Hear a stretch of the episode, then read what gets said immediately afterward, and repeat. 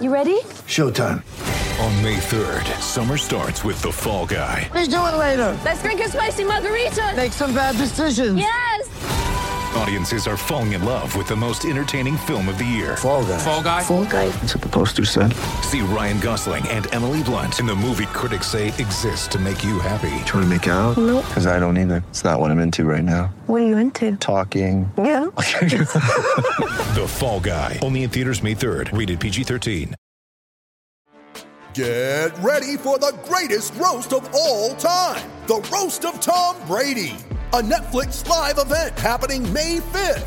Hosted by Kevin Hart, the seven time world champion gets his cleats held to the fire by famous friends and frenemies on an unforgettable night where everything is fair game. Tune in on May 5th at 5 p.m. Pacific time for the Roast of Tom Brady, live only on Netflix. It's a great football team with a lot of moral fiber and a lot of character, and they showed it. Shout, a Buffalo football podcast, hosted by Matt Parrino and Ryan Talbot. No place else you'd rather be than right here, right now. When it's too tough for them, it's just right.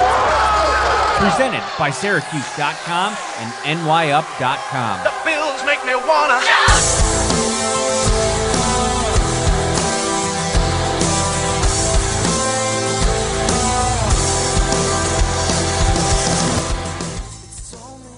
For episode 100 of Shout a Buffalo Football podcast, we decided to do something we never do. Start early. Ryan Talbot, I am Matt Parrino. Uh, he is my co host, Ryan Talbot. This is the Shout Buffalo Football podcast. My friend, we've made it under a year, 100 episodes. We have quite a show lined up uh, tonight. We're going to get into that. But how are you doing tonight? Hey, I'm doing great. And you're right. The grind has been real here. A hundred episodes started around April. So, you know, we've been pushing out a lot of content and I'm really excited about tonight's show. We want to give a quick shout out at the top here. Thank you so much to our sponsor, Tops Friendly Markets, your neighborhood store with more. Make sure you get ready for the, the big weekend game uh, this weekend. Head over to Tops, get all your goodies, and, and get stocked up uh, with all your food and drinks for the game.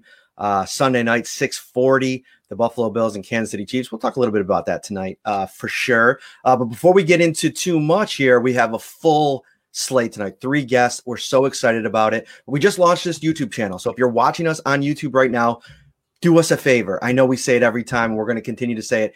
Smash that subscribe button right below. Make sure you're subscribed to the channel. Like the video as well. It really helps us out as we're trying to uh, get up to a thousand, maybe before um, Sunday's uh, post game show. Uh, we just started that. We used to be on the New York Upstate channel, and we wanted to create kind of a new, uh, all encompassing Buffalo Bills environment here on the new channel. So uh, it, it's going great. We're excited about it. You'll find clips, you'll find the full episodes. We're going to turn into, into all Bills all the time. I'm excited about it, Ryan. I'm pumped up about it too. Sorry, I lost my voice there for a minute. So yeah, I can't wait. I love it. I love the short little clips that we have for the Bills fans. Uh, looking forward to having a Bills centric page where everything there is going to be about their favorite team. All right, so let's set up this show for tonight because it is an absolutely loaded lineup. We're so excited about it. We're going to start off with somebody who's been covering this. I don't want to date him too much, but somebody who's been covering this football team for a long time. Howard Simon from WGR 550. Uh, he is the host of the Howard and Jeremy show every mo- Monday through Friday morning on WGR 550, uh, 6 to 10 with J- our buddy Jeremy White. And this is his first time appearing on the show. When I started thinking about potential guests to have on, Ryan, it just made sense. Like, I can't believe we haven't had Howard on yet. So we're going to have him on and talk to him a little bit about who's going to be our second guest. Second guest tonight, we have a big time uh, UFC presence uh, for, for ESPN, Ariel Helwani. Uh, looking forward to seeing him on the show tonight. He was great on the Pat McAfee show recently. So, really looking forward to having him tonight on the show. And then, Matt, who's our last guest tonight? Then we're going to bring on uh, a, a second. Uh, this is will be his second appearance. Actually, this is technically Ariel's second appearance. If you want to call what we were doing before the podcast really materialized, I went live with him on Instagram for a really cool session that's on the old YouTube page if you want to find it. Um, but Jason Tartick from uh, The Bachelorette, we are going to have him on tonight. Uh, you know talk more about this unbelievable season. I mean, he's a huge Buffalo Bills fan. What he's up to, what he's got going out on the West Coast, uh, that's going to be super fun. That's going to be at eight thirty. So the schedule goes like this: seven seven o'clock right here. We'll we'll be joined by uh, Howard Simon shortly, and then we are going to uh, move on to Ariel Helwani at seven thirty and then uh, Jason will be in at about eight thirty ish. Uh, we'll talk some Bills uh, in that in that block from uh, between Ariel and uh, Jason, and we'll get into some things because I mean, right now, Ryan, you, you're looking at this football team. We're five days out, four days out from the uh, AFC title game, and uh, you know the the storylines are are are, are kind of uh, percolating out there a little bit, and um, you know we're moving, and plotting forward here, and, and you know, th- this thing's becoming very real very quickly. Uh, I'm heading out to Kansas City on Saturday to bring you full coverage. Uh, uh, my buddy Josh Josh Reed, Channel Four Sports Director, I do the pregame show on Channel Four with uh, him, Thad Brown, Tim Graham, Heather Prusak, Sal Capaccio. Uh, they're already down in Kansas City. They're going to be doing live shows from there uh, Thursday, Friday. We'll we'll have them at night on Channel Four, and then they'll have a show Saturday, and then Sunday uh, from uh, Arrowhead. I will be out there and we will be live uh, there as well. So make sure uh, you got Channel 4 dialed up all weekend. What, what do you got going on this weekend, Rock? Right. Yeah, a few few radio spots coming up this weekend, but pretty much getting all the content out there for the Bills Mafia. So keep an eye on the websites, nyup.com, syracuse.com, because Matt and I will have you covered. Howard just texted me and he's working on some computer issues. So um, we've, we've been there before. We've been there before. He'll be here any minute. Do me a favor if you're watching here. Um, two things. Number one, if you're watching, like I always wonder, like where people are consuming it, like the, the podcast. Like, are you watching on YouTube? And if if so, are you watching on your phone? If you're on Facebook, probably your phone or Twitter. Um, but for me, like sometimes I'll scan on the YouTube app on my on my TV, and I'll watch, you know, some shows like in that format. I think that's so great. Like to be able to kind of watch it almost as like a TV program is is super relaxing. So set, DM me your pictures if you do it. Um, I'll share them on the show. I'd like to see your your setup, how you how you watch the show. Uh, that'll be interesting. Um, get your questions in now. Anything that you want covered throughout the night for all three of our guests, for Ryan and I, as we kind of move our way through this two hour episode. Um, we will be sure to talk about it. Some updates on the Bills from today uh, before we get Howard in here. Um, Cole Beasley not on the injury report at all. That's huge news, Ryan. Yeah, that, that's big time news. You know, he was really hampered by that injury week 17. You could see that.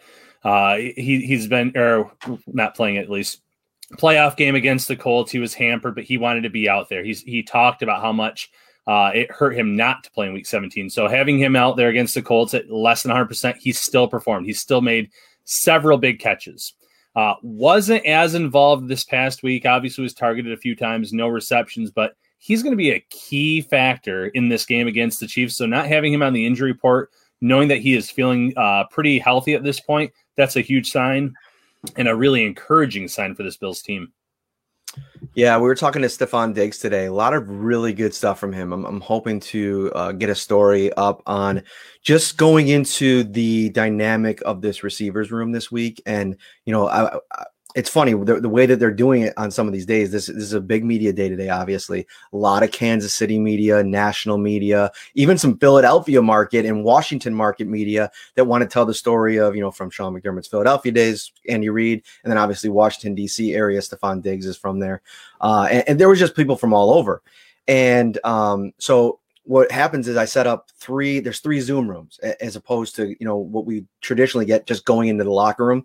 So I have it on the computer, I have it on an iPad, and I have it on the cell phone, and I'm I'm kind of maneuvering them. And today it was so crazy, I had to actually move it the iPad and the and the phone into different rooms because if I didn't, I couldn't hear what was happening on the one screen. So it was just it was hectic, it was crazy, uh, but it was a good time.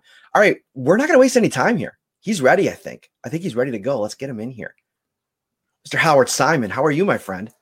Boys. This is why you should have kids.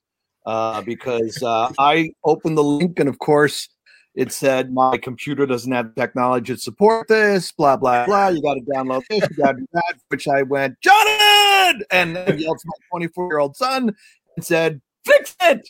So, boys, uh, I'm on to you thanks to him. If it was just me here, I don't know what I would have done. honestly. It's it, it's okay. It's always um, we're great, and thank you so much for taking the time uh, to to join us tonight. And it's always kind of a crapshoot when somebody's coming on for the first time, getting like getting through that that first period of signing in and getting through. Yeah. And so we're glad I that you did. Waited to the last second to do that part. I guess is what I maybe yeah. I just screwed up. It's okay. And we actually had some housekeeping stuff to get out of the way, so it works out perfectly. I want to start with something though. As I was preparing for your segment tonight, you know, I started like, you know, just went back through the week and you know what you were talking about and see if there's anything that, you know, would, would strike my fancy. And, you know, I thought something something struck me. Your in your Twitter bio, your name is just Howard WGR. And I don't hate that one bit. In fact, I kind of aspire to get to the point in my career where I can have a one name intro on my on my Twitter bio and everybody just knows me as one name. So you've you've made it after all these years covering this team. And that's not a slight. Uh, I think you're reading way too much into it when they when they first said I got to get on Twitter. Okay, well, my first name is Howard and I work at WGR. All right, there you go, Twitter. It's all done, set, ready to go. I mean, it was really there was no creativity. It was just basically name, station, boom, done. I love right. it. So, Howard, how is it right now when you have to talk Sabres, but everyone wants to talk about the Bills? Yeah, it, it is interesting, you know, and I, I don't think we should ignore the fact that hockey season has begun, but we understand, you know, everybody's consumed by the Bills. We are, you guys are, we all are. Um, so you just kind of have to hit a, a little bit. I wouldn't even say balance because it's mostly I couldn't give you a percentage, but it's mostly Bills talk. But I, I you know, we'll get the occasional complaint. Uh, I don't remember which morning it would have been. At some point, we were talking about the Sabres, and somebody calls up off the air and says, "Do you guys know the Bills are still playing?" I'm like, "Yeah, we do." I mean, we're we're. I, I think I saw something in an email um, but it, but again, it is also we're not going to ignore the fact that they're playing. We're not going to talk a ton about them. Um, you know, when we have our Sabres reporter Paul Hamilton on, we'll work in a Bills question or two because he covers he's covered the Bills and talks about the Bills too. So I, I just think, guys, it you you don't pretend they're not playing, but we also understand that you know Bills and what they're doing is uppermost in everyone's thoughts. We'll just keep everybody informed on what the Sabres are doing, and eventually, you know, we'll switch our focus there after the Super Bowl parade. Yeah.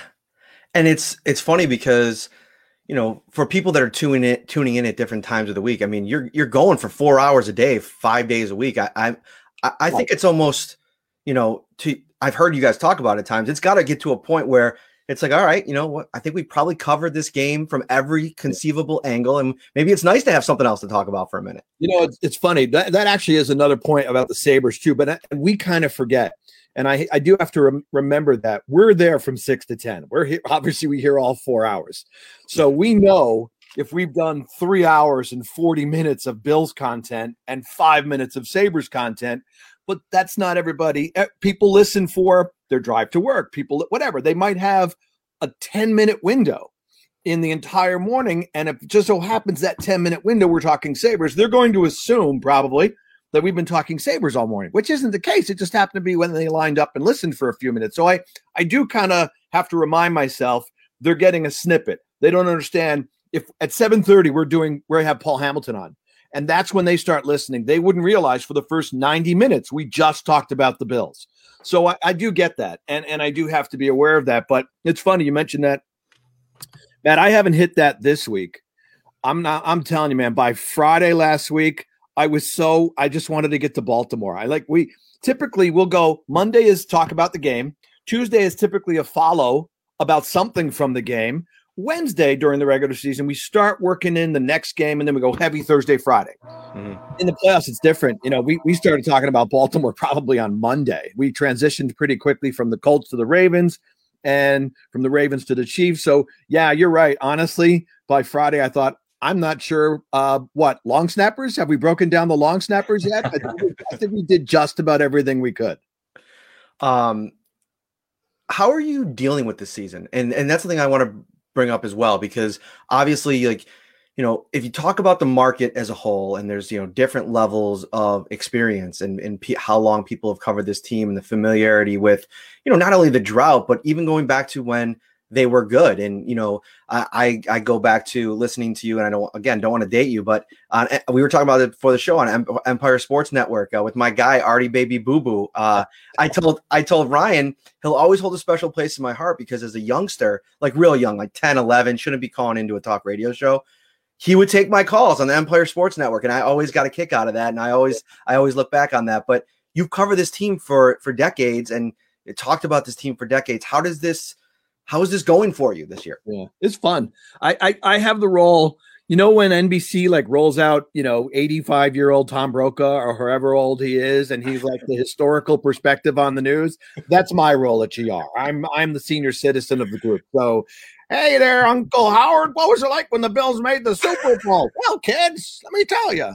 Um, but it, it's fun. Yeah, look, I'm not gonna lie. I mean, it's weird. Over every now and then, there's there's um I don't know if it's a myth or some people think, well, you guys must like it when teams are bad. More people are calling. People don't call when they're winning. What's the point? They call when teams are bad. They want coaches fired and players traded and blah, blah. And I'm like, nah, nah, I'm tired of it. I want wins. We've talked, you know, 17 seasons without a Bills playoff berth and nine seasons with a Sabres playoff drought. I've seen enough of that stuff. This season has been, it's the most fun I've had in this job I'm going to guess since the Sabres went to back to back finals and obviously with the Bills in, in 30 years. Uh, so I'm, I'm having a blast. I think it's great. Um, I, I, I, you know, I, I can't tell you how much it means to see a team win. Um, it's great to hear the fans pumped. It's great to hear the energy in their voices when they call the shows. It's great to see the, you know, the reaction we're getting on Twitter, um, the conversations that are going on. It's, it's fantastic. I love it. You know, knock on wood, keep going, win a couple more games because certainly, you know, the Buffalo sports fans are over, over, overdue for somebody to win a championship around here. Hey, you're not kidding. And you've mentioned the Super Bowl a few times, and that kind of takes us to our next question. How does this team stack up against those 90s Super Bowl teams? Is are there any areas where this team is actually better than that team? Ooh. Um no, I mean, I love, don't get me wrong, fellas. I love Josh Allen and his stats. He's blowing away Kelly's stats, but it's a different era. Mm. Hard to pick anybody on offense, quite honestly. You know, Kelly, Thurman, Andre, um, the offensive line, Hall anchoring a really good offensive line. Hmm. That's tough. I mean, I'd have to look on the defensive side. I mean, there's no Bruce Smith. Um, but I'm the secondary, I think, as the as a group, sorry, Nate Odomes, Mark Kelso, and anybody else who might be listening that's the one area, fellas. I think you know the the coaching. I think is right up there as well. You know, you've got a really good head coach. Back then, people loved the offensive coordinator. That was probably the last time the Bills fans loved an offensive coordinator around here. Um, so I, I, would say it's hard. I mean, that team had a whole bunch of Hall of Famers, guys. Mm-hmm. Uh, so it's hard to say they where they are better than them. If you wanted me to go like position by position, secondary special teams I, that might be the areas where i would go but out, outside of that i mean the bills offense of the 90s was phenomenal you know as good as this is. That was a phenomenal group and you know bruce smith darryl talley cornelius bennett there were some studs on those teams. Mm. um, speaking of studs one that the bills are going to go up against this week is uh, patrick mahomes. We believe he practiced today. It's looking all signs are pointing to uh, the fact that he's going to play. But i want to ask you you know, we've been talking about the last couple days. We did an early week podcast to get right our initial thoughts on the matchup, and you know, not only is Patrick dealing with you know the concussion like symptoms, whatever that may be, we don't really know the details of it, but also that pretty significant uh, foot ankle injury that he was dealing with in the game. I mean, he was hobbling around. He did not look 100% at all, even before he went out of the game. So I guess my question is, how are you feeling about the Bills' defense in that matchup against Mahomes, especially considering all the hoops he's got to jump through this week. And maybe even if he's able to play an okay, you know, no head issues, no concussion issues, that ankle could still be in play. Yeah, I mean, look, if it's pro- if he's limited in terms of his mobility, that's you know that's problematic. He can, st- I mean, it's not like he can't beat you from the pocket. Just stand back there and throw the ball. He's exceptionally good at that. I mean, well, you name, name in the pocket, out of the pocket, zone man, blitzing him, whatever. Doesn't matter. He's been successful. But yeah, if he it's like Josh Allen, guys. He's good enough to win a game from the pocket, but one of the weapons in his arsenal is his legs, or are his legs, his ability to either extend plays, you know, look, you know, get out of the pocket, make a throw on the edge somehow, keep a play going. You know, there are plays you've seen it before where you swear Mahomes is about to run and he stops and he throws the ball. I mean, to to get out there and do that, or you know, for a, a conversion, you know, to use the legs when the pocket's collapsing or you know guys are covered and he can run. He's such a weapon with that. If he's limited in some way, shape, or form, and he doesn't have full use of that part of his game, sure, that helps the Bills a little bit. But I don't want to give anybody a false sense of security. If if they if this guy's on one leg and he can only stand in the pocket and throw, he could still beat you. He's that good in terms of passing the football. Mm-hmm. Uh, you asked a question that I thought uh, earlier in the week on Twitter, and I'm sure you guys talked about it on the show. I did not hear uh, any portions of that episode, so I was curious and wanted to get, you know, maybe what the feedback you got and your where you kind of land on it. You said, "What side of the ball will this game come down to?" And it's a great question because you know me going into the game right now. We talked about this Monday. I think it's going to be kind of a fireworks show pending weather. I mean, if we if, if it's a rainstorm, uh, that we're going to have to kind of adjust things a little bit expectations. But I really think it's going to come down to Josh Allen versus Patrick Mahomes. But what was the feedback you got from that, and where you kind of think that this is going to come down to? You know, I, it's funny. I think on Twitter, I think it was a split. I put up a poll too, and I probably should have checked the results. I'm, I'm curious now. Maybe you get a chance. But um, I think it was a split. I, I think, you know, it's funny. Some of it may be age range. You know, the youngins like you guys that probably might be more t- would more tend to go towards offense. And I Mhm. think if you're in my age range, when you were, you know, out of the womb, they slapped you and said, "Don't forget, defense wins championships." You know, build your hockey team from the goal out front. When you build your baseball team, put the starting rotation together first. So I, I think there maybe maybe the older crowd is still, hey, our, it's Mahomes. You got to limit him. You know, our defense has got to go out there and hold this guy to 24 points max. It's a lot to ask. Um, so me personally, I, I think it's the offense. I'd say there was a split, but I think uh, enough people understand if you're going to beat Kansas City, if Mahomes is playing, if you're going to beat Kansas City, you're probably not winning 24 23. We were looking at some of the numbers today. Jeremy brought up, you know, the since Mahomes took over in 2018, they've lost nine games. That's regular season and playoffs since 2018. Nine games. He's won like 43. In the nine losses, the Chiefs still averaged 29 points in nine losses. Okay. So the teams that beat them in those nine games, they averaged 37. So if the defense, I mean, the defense would have to have, they'd have to do guys what they did in the first game, right? Limit them to about 26 points, do better against the run. Uh, but again, no over the top passes, no big day for Patrick Mahomes. Tyreek Hill had 20 yards receiving that game. You got to do that and then make sure they don't run for 245 yards.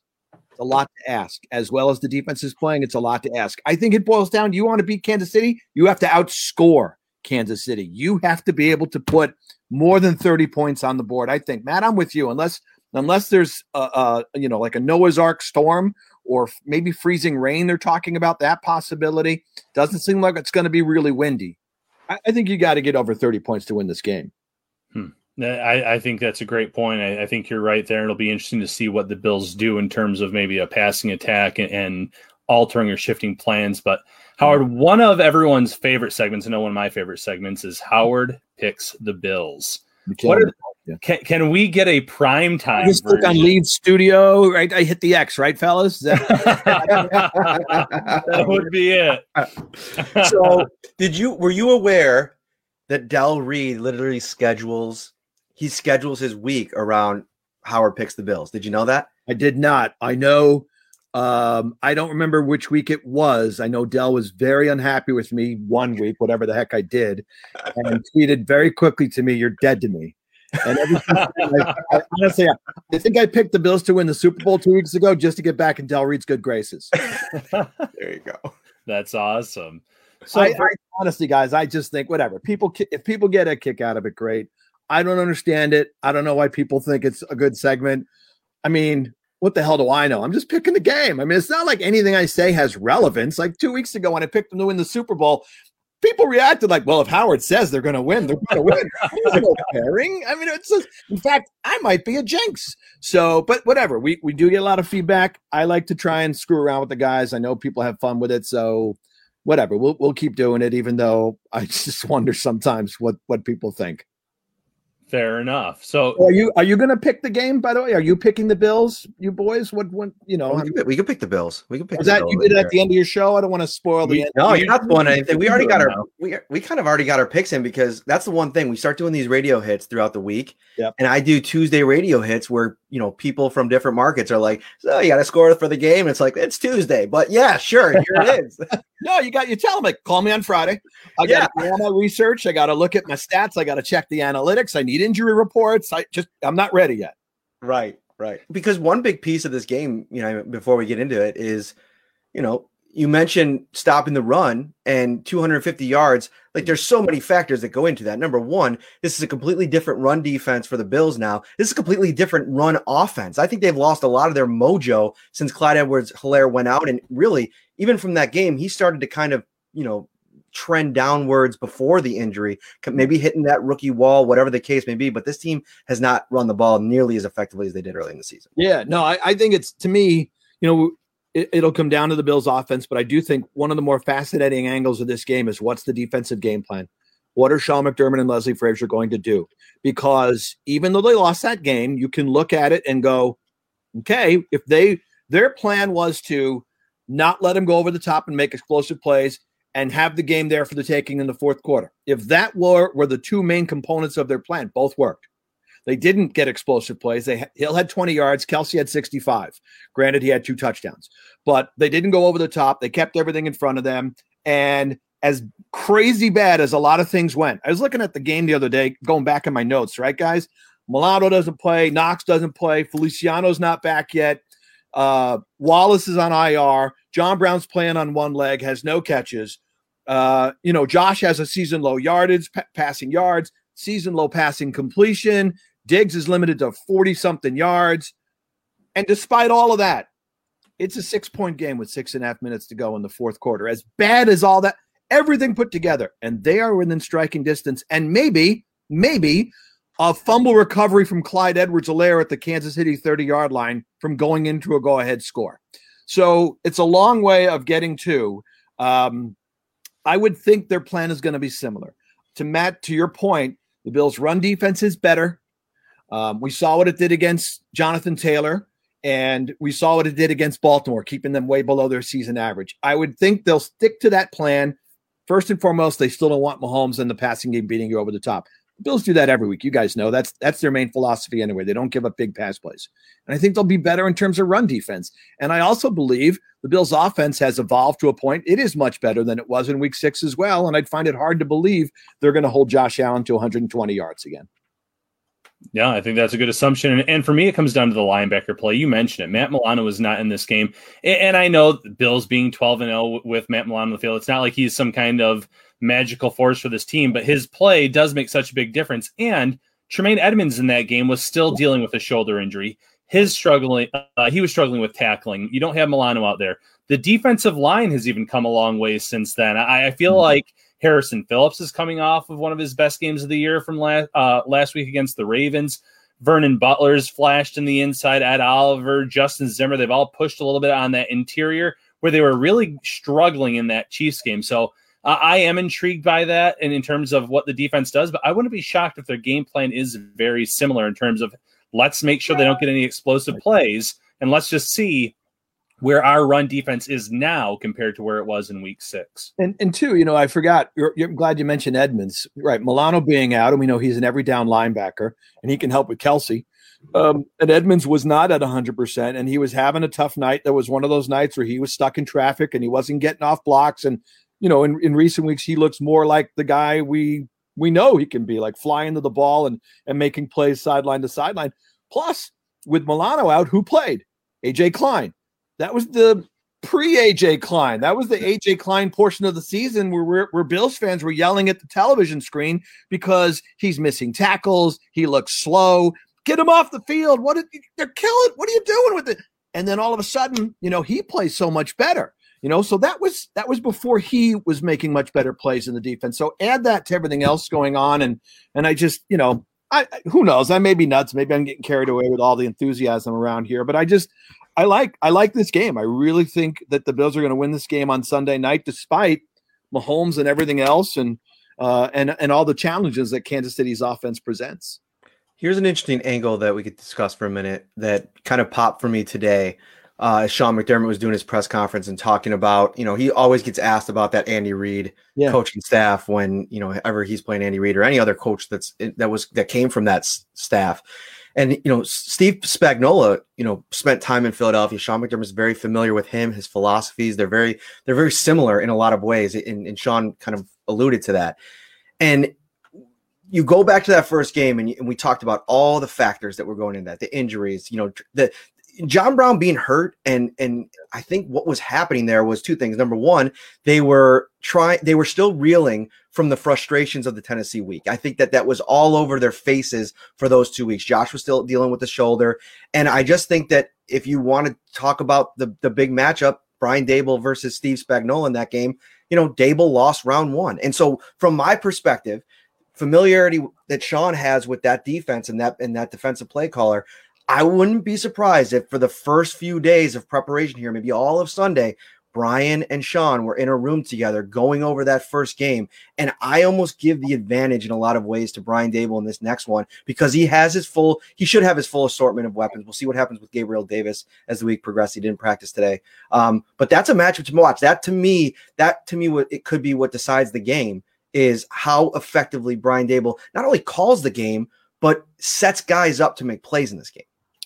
Yeah, I thought, you know, um, I, I mean, Josh missed some plays that night. You know, there were some throws there that he has been able to make, should have made. You look at, again, you look at their numbers and their 22 minutes of time of possession. Well, part of it was they couldn't get Kansas City off the field on third down because they were having struggles on first and second down. But also part of it was the Bills' offense wasn't staying on the field. They weren't making plays. They weren't completing passes. They weren't extending possessions. And Josh struggled. And, you know, I, I think, you know, the, um, we, it was uh, was Brian Baldinger the other day on his Twitter. He was breaking down some of the plays from that game, and he was pointing out the Chiefs blitzed a lot, but they weren't blitzing to sack; they were blitzing to contain. And I think that and the coverage they were showing, and some of the things they were mixing up and disguising, I think it really kind of threw Josh for a little bit of a loop. A couple other things were in play too. You know, they were in that that middle portion of the season, the Tennessee game, then Kansas City, then what the, the Jets in New England or New England and the Jets, they were in that like one month funk where the offense really it had started out really well the first four games and then it hit this little lull. And then of course they, you know, they lose to Arizona, come out of the bye week and they're explosive. So they were going through some issues back then. I, I think the offensive line too.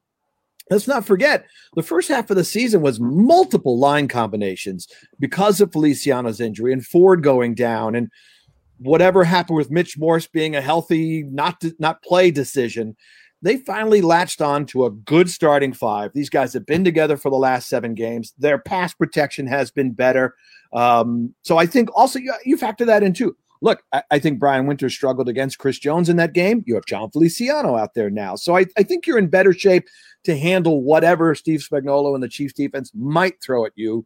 And, and because I think your line amongst everything else has come together. And as you said, Matt, look, if if Diggs, Brown, and Beasley are all healthy, and Beasley was not on the injury report, right? So that's a good thing. If those top three are all healthy, it's really tough for Kansas City to shut everybody down, I would think. So, like you said, you have them winning this game. So, who do they take on in the Super Bowl? Then, in your opinion, is it oh, going God, to be Green Bay or Tampa? Crying out loud, please! are you guys? Are you guys in the? This is the Bills have to win because we know there's two weeks, right? So you got to figure out how do you handle the first week. You don't really want to start talking about the game for two weeks. So the first week will be all about whether if Tampa wins, whether or not it's a good idea to face Brady again. I want no part of that. I know there are a lot of people. Maybe you guys are in that school of thought that exercise the demons if you're going to win the Super Bowl. You know, beat Brady and all that stuff, which is a noble idea and it's a wonderful thought. And I would love if to someone guarantee if you guarantee me that they will beat Tampa in the Super Bowl. I will sign up to face Tom Brady in the Super Bowl. Now, I don't know that anybody can guarantee that. So the last thing I want is the Bills get into that game, which I've seen them four times do that and lose four times to do it a fifth time to Brady. I want no part of that. So I'm rooting for Green Bay. I hope the Packers win. And I would love love anything to see the Bills and the Packers because I don't want to face Brady again. Fair enough man, maybe that makes me a coward, but uh, I, you know, I, I saw what did he, how many times did he beat the Bills, guys? 32. 32, yeah. Yeah. Whatever the final number was in New England, don't need to see 33.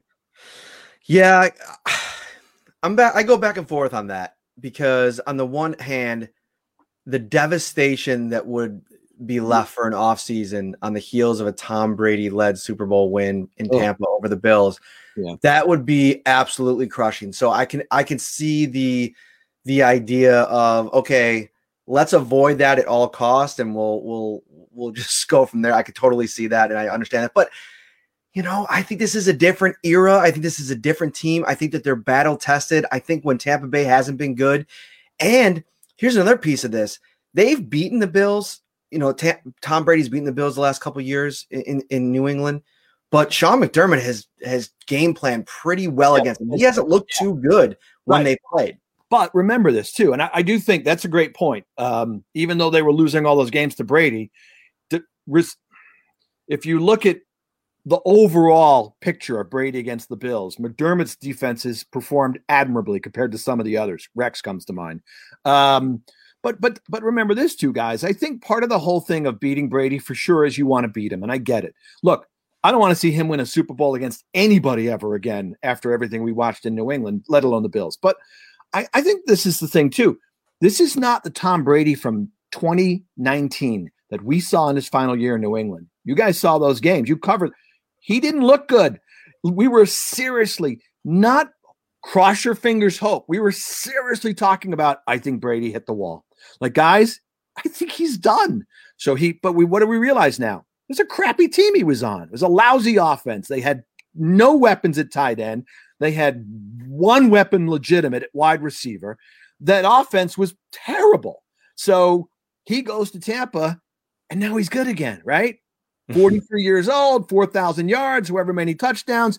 The, the other thing about this, if again, if they make it to that, and I know Aaron Rodgers in Green Bay was the highest scoring offense, I think Tampa, Tampa Bay is the better overall team than Green Bay. Tampa Bay's got a good defense. You know, they've got a good front seven, they've got a strong secondary, and look at his depth of weapons. You know, I think if you're playing Green Bay, what's your number one focus, guys? If you're Leslie Frazier, it's Adams, right? Don't let it, don't let Adams have a huge day against you. Who are you stopping in Tampa?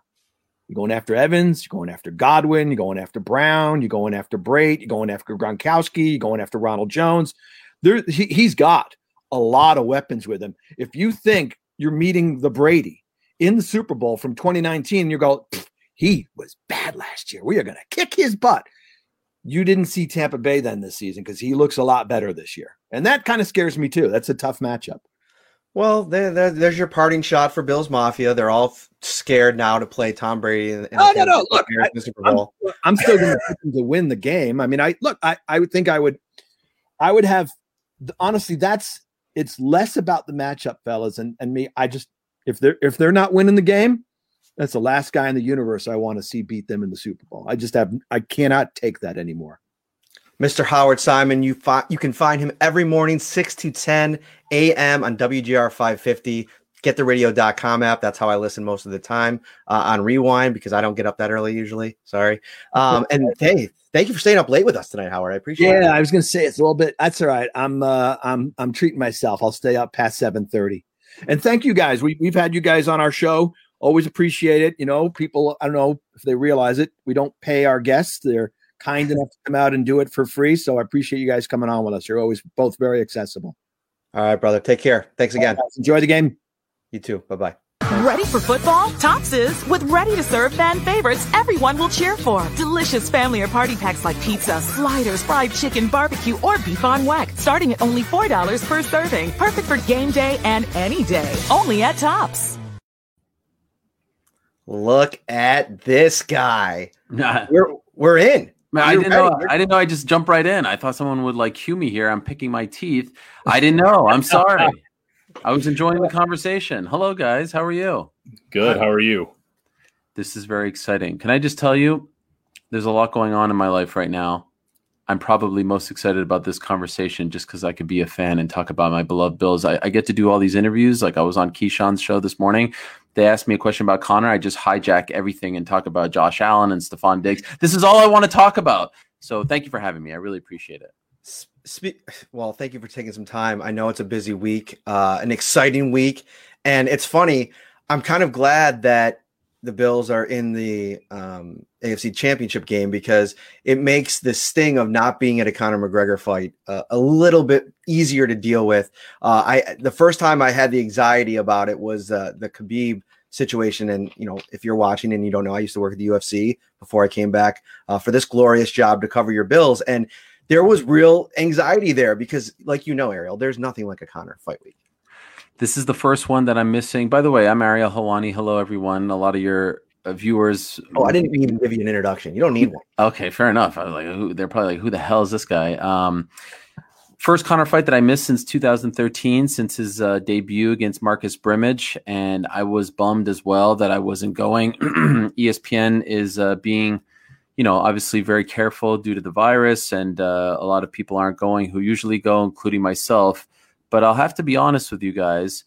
As bummed as I am, there was a moment, I think it kind of hit me yesterday, where I was like, wait a second, because I was talking to DC, my, my co host Daniel Cormier, who's there. He has to fly home on Sunday, and then he gets into Vegas early, early Monday morning. And I was like, wait a second, you guys are actually going to be in the air during the AFC Championship. So had I gone to Abu Mm-hmm. Dhabi, this is great this is great. I, I, actually would have missed it, and I would have been so torn up, torn up about that uh, that that uh, that I'd be missing the the first Bills AFC Championship game since 1994. So I got to be honest, I'm kind of I feel like it kind of turned out well for me. I, I'm I get to cover it from home. I get to watch the Bills win on Sunday. All's good in my house. Awesome. So outcome notwithstanding, what what are those 24 hours going to be like for you from Saturday night up Huh. until Sunday night around midnight?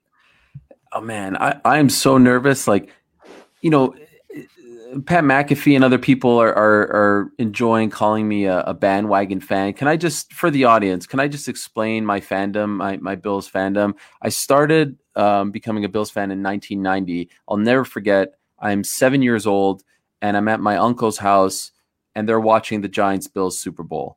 And I remember watching that team play. And you know, you're seven, you don't really know totally what's going on. And I remember it like it was yesterday watching Scott Norwood miss the field goal. And I remember feeling so bad for that team and feeling like they deserve to win. And for some reason, them getting their heart broken made me fall in love with them. I remember the following year, the night they lost to the Redskins, walking up to my parents' bathroom. At this point, I'm eight and crying and looking at myself in the mirror and saying, like, why do you care? Like, not really understanding why this hurt me so much, but knowing that it like hurt me, right? Then the next two years, the Cowboys, my brothers, my two older brothers were huge Cowboys fans, and they made fun of me incessantly that that we lost to uh, the Cowboys. And yeah, I'll, I'll never forget Don Beebe hitting the ball out of Leon Lett's hand was like the most pride. Like I, I that was my one moment that that night that I got to like shove it in their face. Um, and then of course Thurman, you know, couldn't find the helmet. My guy Thurman, my favorite Bills player of all time. Um, so anyway, the, the Conor Conor fights are insane. This week feels like a Super Bowl um, for us with you know because at, at ESPN I get the love, but I don't get a love like a Conor fight love, right? Like like they not everyone always wants to talk to me when there's a random UFC event going on, but when it's Conor, everyone wants to talk to you. So it's very busy. I'm doing a radio show in an hour and a half on ESPN Radio. Then I'm doing another show at 11:30 tonight. So this is one of many things that I have going on just tonight. Um, but I can't wait for. I usually go to bed on on a pay per view fight night at around 4 a.m. I can't wait for the fight. I can't wait for the wrap up. I can't wait to go to bed, and then I can't wait to wake up. And we're, we're going to be one of the four remaining teams, and we're going to be in the spotlight of that last game before the Super Bowl. I'm going to be a nervous wreck. I'm a father of two now, and my sons, excuse me, of three, two boys, and my two sons are super into it now with me. And it's just a joy as a 38 year old to go through all this. So while I'm nervous, I'm also looking forward to it because it's been a very long time since we were playing this late into January. I was I was watching the McAfee uh, hit, and he was giving you quite a hard time about uh, not being a Bills fan. And where does that come from? Because it feels like a lot of people do that. Uh, g- giving me crap? Be, yeah, giving you a hard time. Well, you know, it's uh, I, I maybe I'm a, an easy target, and people, you know, I, I I could I could take it and I could give it out as well. Uh, I think he's just, you know, I think it's cool to say, oh, so and so's a bandwagon fan when a team is doing well. But let's be honest. I mean, the greatest oxymoron of all time is, you know, Bills uh, bandwagon, right? Like who, who you know, who, who was who, who's a Bills bandwagon fan over the last 20 years? It was never cool to be a Bills fan. The, our claim to fame was that we had fans who like to jump through tables and, and do kinds uh, all kinds of crazy stuff. So uh, they can say whatever they want. I have friends back home. I have a very good friend named Phil Dirksen. Uh, he and I were were uh, in the seventh grade. Our first day in the seventh grade, first day of high school in Canada in Montreal high school starts in uh, seventh grade. There's no middle school. And our teacher told us to bring a few magazines of things that we love. And I brought a stack of Bill's magazines. He was sitting in front of me, looked behind me. He didn't bring any magazines for whatever reason. He's like, Are you a Bills fan too? And I said, Yeah, because in Montreal in the early 90s, the Bills were our hometown team, like the NBC game, because you remember, NBC had the AFC rights back then. We would always get the Bills game. And we bonded over that and uh, you know, so my my my my people back home know how big of a Bills fan I was. I don't have to prove anything to jabronis like Pat McAfee and all these other losers. Um, and let's not even talk about the fact that you guys had a Patriots fan on your show a couple weeks ago. I mean, holy smokes! Here's Matt, you know, sucking up to the boss. I mean, really, Matt, you're going to have a Patriots fan. I could show you the text that this man sent me over the few, last few years when the Patriots were beating our ass. And you're going to put him on a, on a playoff show come on, Matt. Well, you you righted the wrong by getting me on here, but uh, listen, yeah, some was, things are some things are bigger than sports. And uh, he was, uh, I became pretty good friends with Dana when I was there, and I get a kick out of him. Um, and he said, "Go Bills."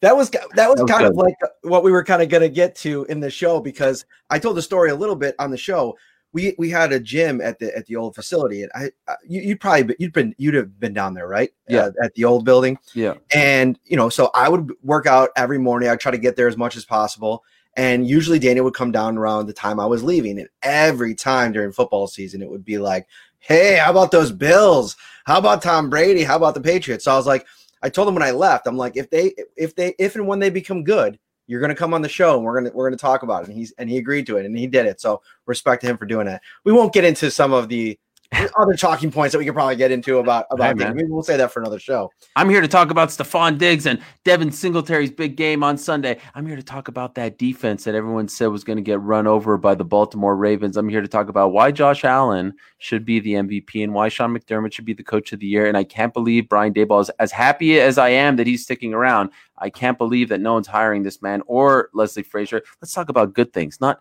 not not loser Patriots fans who have nothing to cheer for right now. I mean, there's nothing going on in New England. It's fantastic. So, uh, yes, I'm here to talk about the good times, and that is being a Bills fan. I'm here for all the tears, uh, the New England tears. Oh yeah. One thing, oh. even in my position now, where I can't really, like you know, like you yeah. can't be rooting for fighters, and it's hard when you're like you're covering it. But um, I still do kind of hold that New England contempt in my heart. But speaking of tears, somebody who was shedding some tears this past weekend was Mr. Daniel Cormier, and when the New, Orleans Saints lost.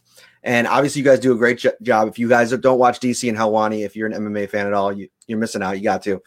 DC's my guy. DC's going back going back uh, to uh, he fought in Buffalo. We we connected a little bit on the uh, tickets on sale tour, and I little story. I put him on the map. I put him on the football map, if you will.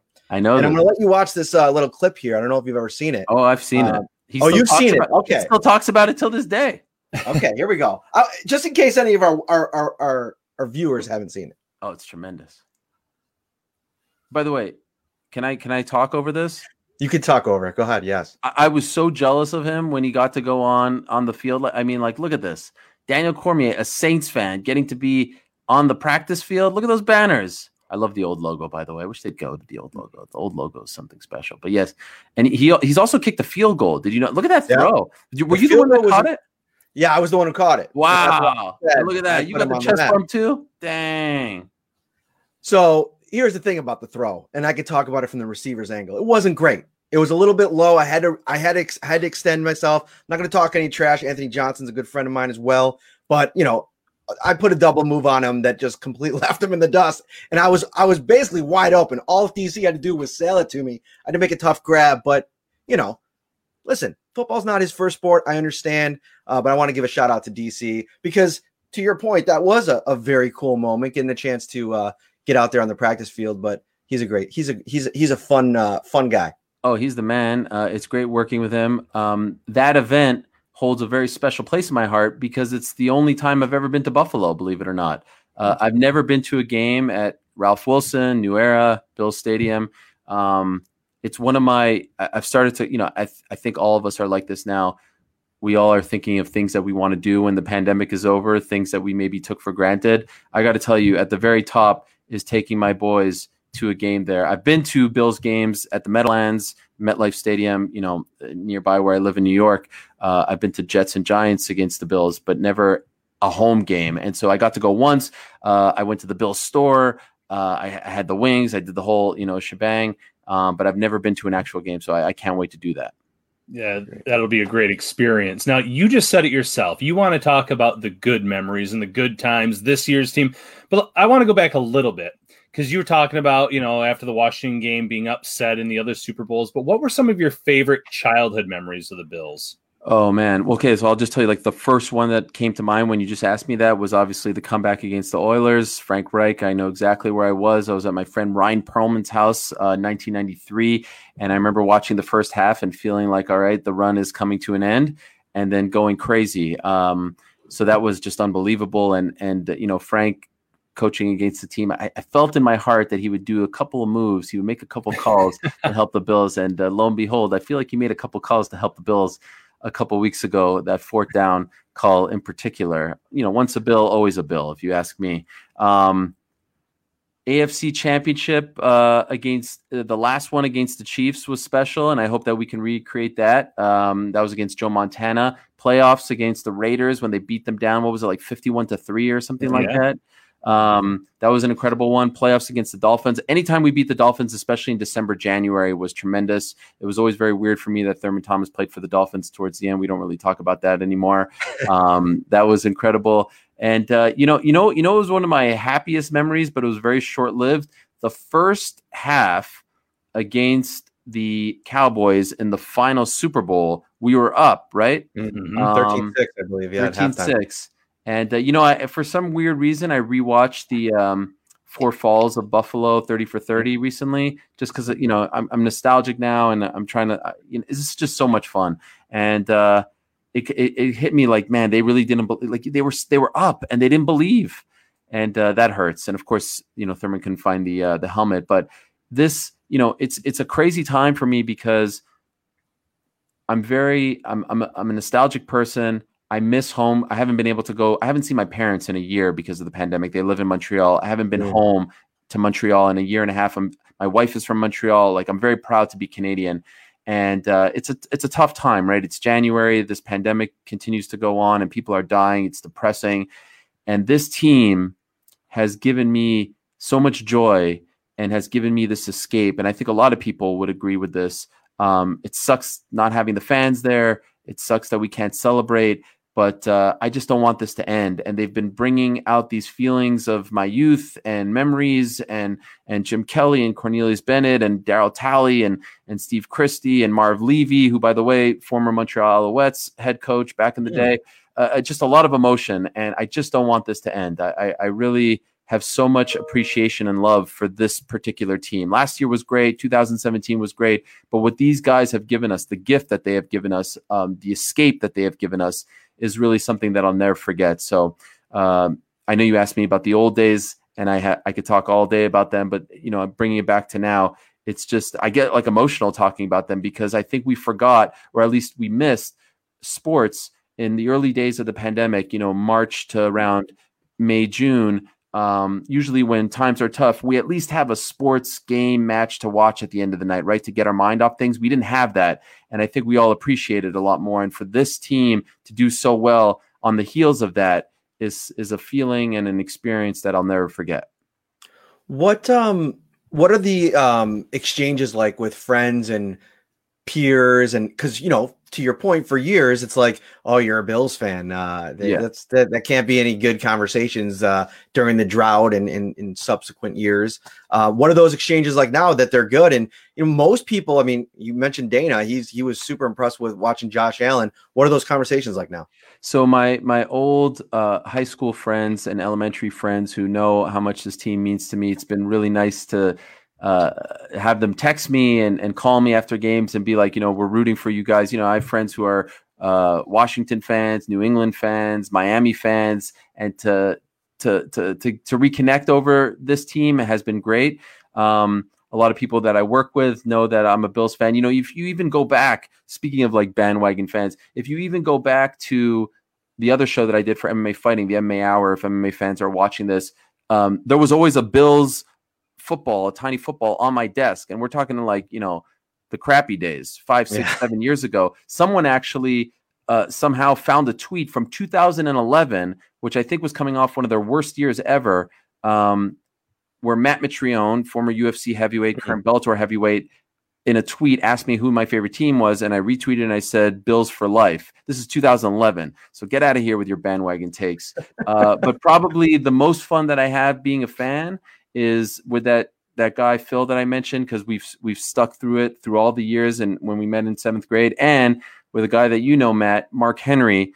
The uh, the the not not sexual chocolate of WWE. I was gonna say, yeah, no, not that Mark Henry, but a tremendous uh, MMA coach and an even better person, a tremendous pizza uh, shop owner as well, uh, Pino's Pizzeria in New Jersey. Uh, Mark and his son Pino and myself have a, uh text thread, and uh, we've been keeping it up for the last couple years. And we we've been through everything together over the last couple years, talking about every game. Mark sends probably 150 uh, texts a day, most of them coming from guys like you, uh, your tweets, your news stories, sending it to both of us. And uh, you know he gets very anxious. His son, who's a huge Josh Allen fan and very knowledgeable about the team, it, it tries to calm him down. I'm the crazy person as well in the group, and it's just it's fun to have friends who are uh, rooting for the same team, and there aren't that many of us. And this week I'm having a blast because ESPN keeps asking me to do stuff like I said about the UFC uh, event on Saturday, and I just keep changing the subject. Like I was on Jim Rome earlier today, and he's like wants to talk to me about Conor, and I'm like,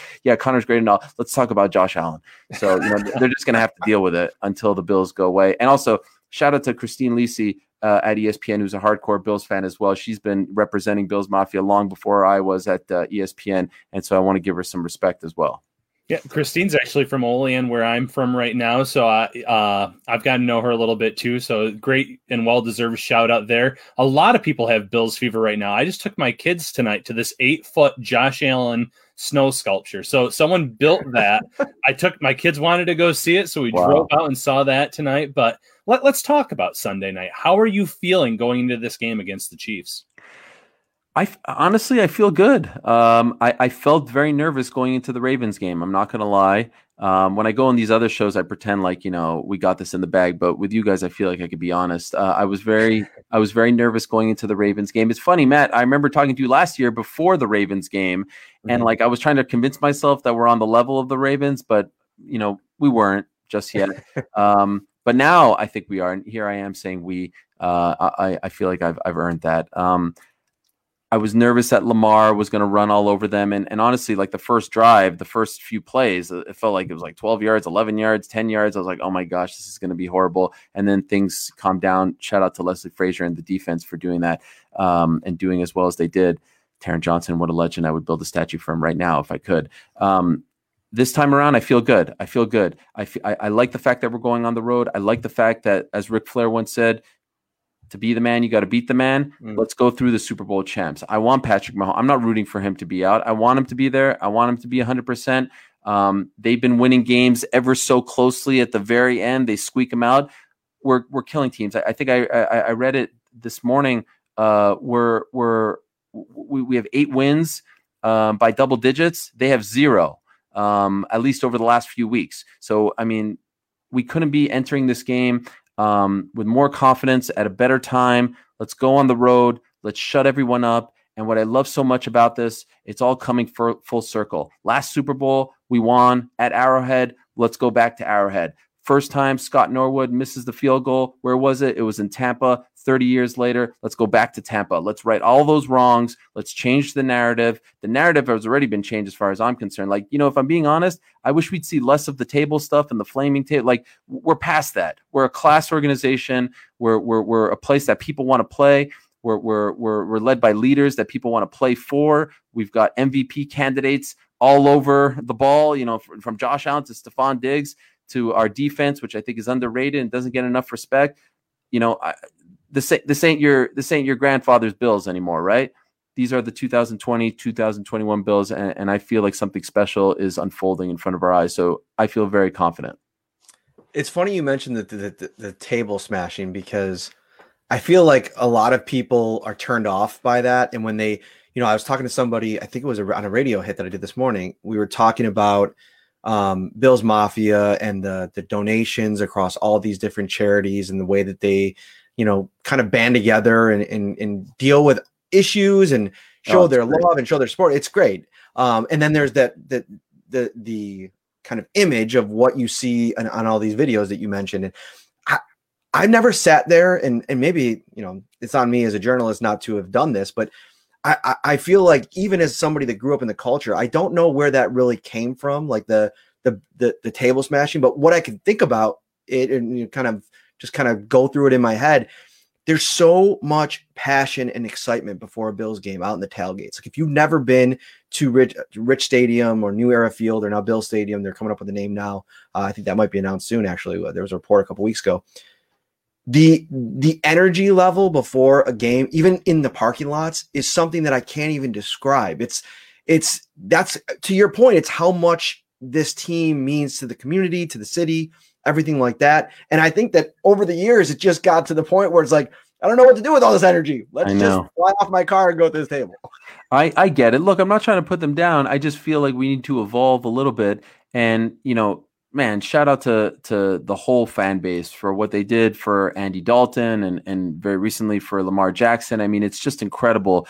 Um, how they. And I'm I'm not trying to say that we're the butt of the joke anymore because let's be honest, I do think for you know a couple of years there when the team was irrelevant, we were kind of the butt of the joke. But now the juxtaposition of the crazy antics and the charitable efforts and just how much fun. I feel like everyone secretly wants to be a Bills fan now because you know we've we've represented ourselves so well and i think everyone kind of feels like we've earned this and and it's about time the bills are are great again i just you know i want us to get our respect as not just you know the crazy fan base or the crazy kooky team that has the crazy fans. Like this is a class organization and they're doing things the right way. I do have one bone to pick. For whatever reason and I'm, you know, I'm very, I'm very active on social media. I feel like the Bills social media team just kind of ignores my existence. Like I see them, you know, favoring other people. They never, you know, they never like my tweets. They never show me any love, and I don't need that kind of affirmation. But like, what's the deal, Bills social media? I mean, come on, guys. I here I am. I'm freaking flying the flag all over the place. I'm changing the narrative every chance I get to talk Bills football, and I feel like you know, a little bone here or there would be nice. That's all I'm gonna say. Hey, listen, I mean, I mean, Wolf Blitzer is getting Maybe love. I'll put a word in for you. I can't. I can't guarantee nice. anything. Wolf Blitzer's getting love. Summer Sanders is getting love. What do I have to do to get some love? You, you should, do we need to do like a smack off, like a trivia challenge to find out who's the bigger fan? I mean, for God's sakes, can I just get a like? That's all I want. A retweet, maybe something, some sort. I mean, they're talking about Nick Wright. Are you kidding me? You guys are wasting time on Nick Wright. What are you guys doing? Like, why are you even? Do you realize the guy's just playing a character? He's a gimmick. He's a pro wrestler. He's a troll. Why are we making videos about guys like that when you have like fans? You know, I, I don't get it. That one I thought was a little weird. Like, why are you giving him the clout? Um, the dude from NFL Network, whose name escapes me right now, who's doing great, Kyle Brandt. Give yeah. him love. He's flying the flag. Sure, do your thing. But like the Nick Wright, Jabroni, Colin Cowherds of the world, get out of here with that stuff. You're not going to prey on us. We don't need you guys. We don't need your confirmation, your affirmation. We we got enough love from Bills Mafia. So come on, social team. We're better than that. You know what? I think we can make a little clip, Matt. We can share it. We can tag the Bills, the Bills in that, and we'll make sure that they know for sure. There you go. Sure. So you are repping the Thurman Thomas jersey. What made him your favorite player? Because when I was growing up, Darryl Talley was my guy because cool. of the Spider-Man sleeves. I was enthralled with that, watching him fly around the field, especially when I was about uh, I was about six years old when that Super Bowl era began. And you see a guy with the Spider-Man sleeves, and it's just like something that catches your attention. So, what made Thurman your guy? Okay, so uh, I'll say that um, he was my main guy. My defense guy was obviously uh, Bruce Smith. Uh, everyone loved Bruce Smith, number 78. Um, why did I like Thurman so much? I thought he was very cool. I just I, I like the hair. I like I just like you know the shaved head, all that stuff. I thought he was cool. I liked 34. Also, one of my favorite basketball players, Charles Oakley. He was 34. One of my favorite. Ba- I'm a huge Knicks fan one of my favorite basketball players, John Starks, also from Oklahoma State. So I, I, felt like there was a connection. Like he had a bit of Knicks in him. He had those, you know, those connections.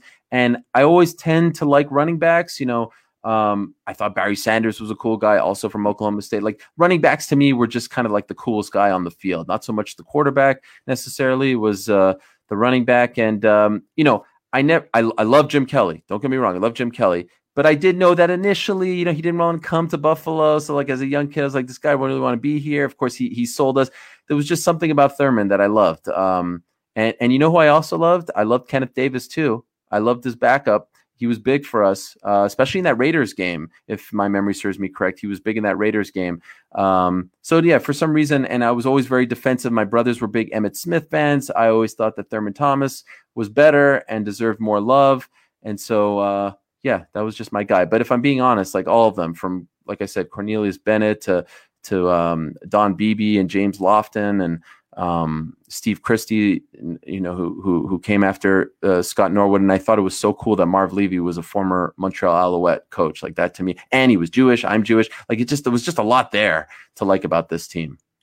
What would um, what would how would it rank in terms of your one of your teams winning a title? Like obviously everybody knows that you're a huge Knicks fan too. Yeah. Is it like where is where are they at in the kind of hierarchy or the power rankings? Okay, that's a great question. So when I grew up, I had three favorite teams that I was a diehard fan of: the Bills, the Knicks, and the Montreal Expos. Mm. Unfortunately, the Montreal Expos are no longer with us. They're now in Washington, so that doesn't mean anything.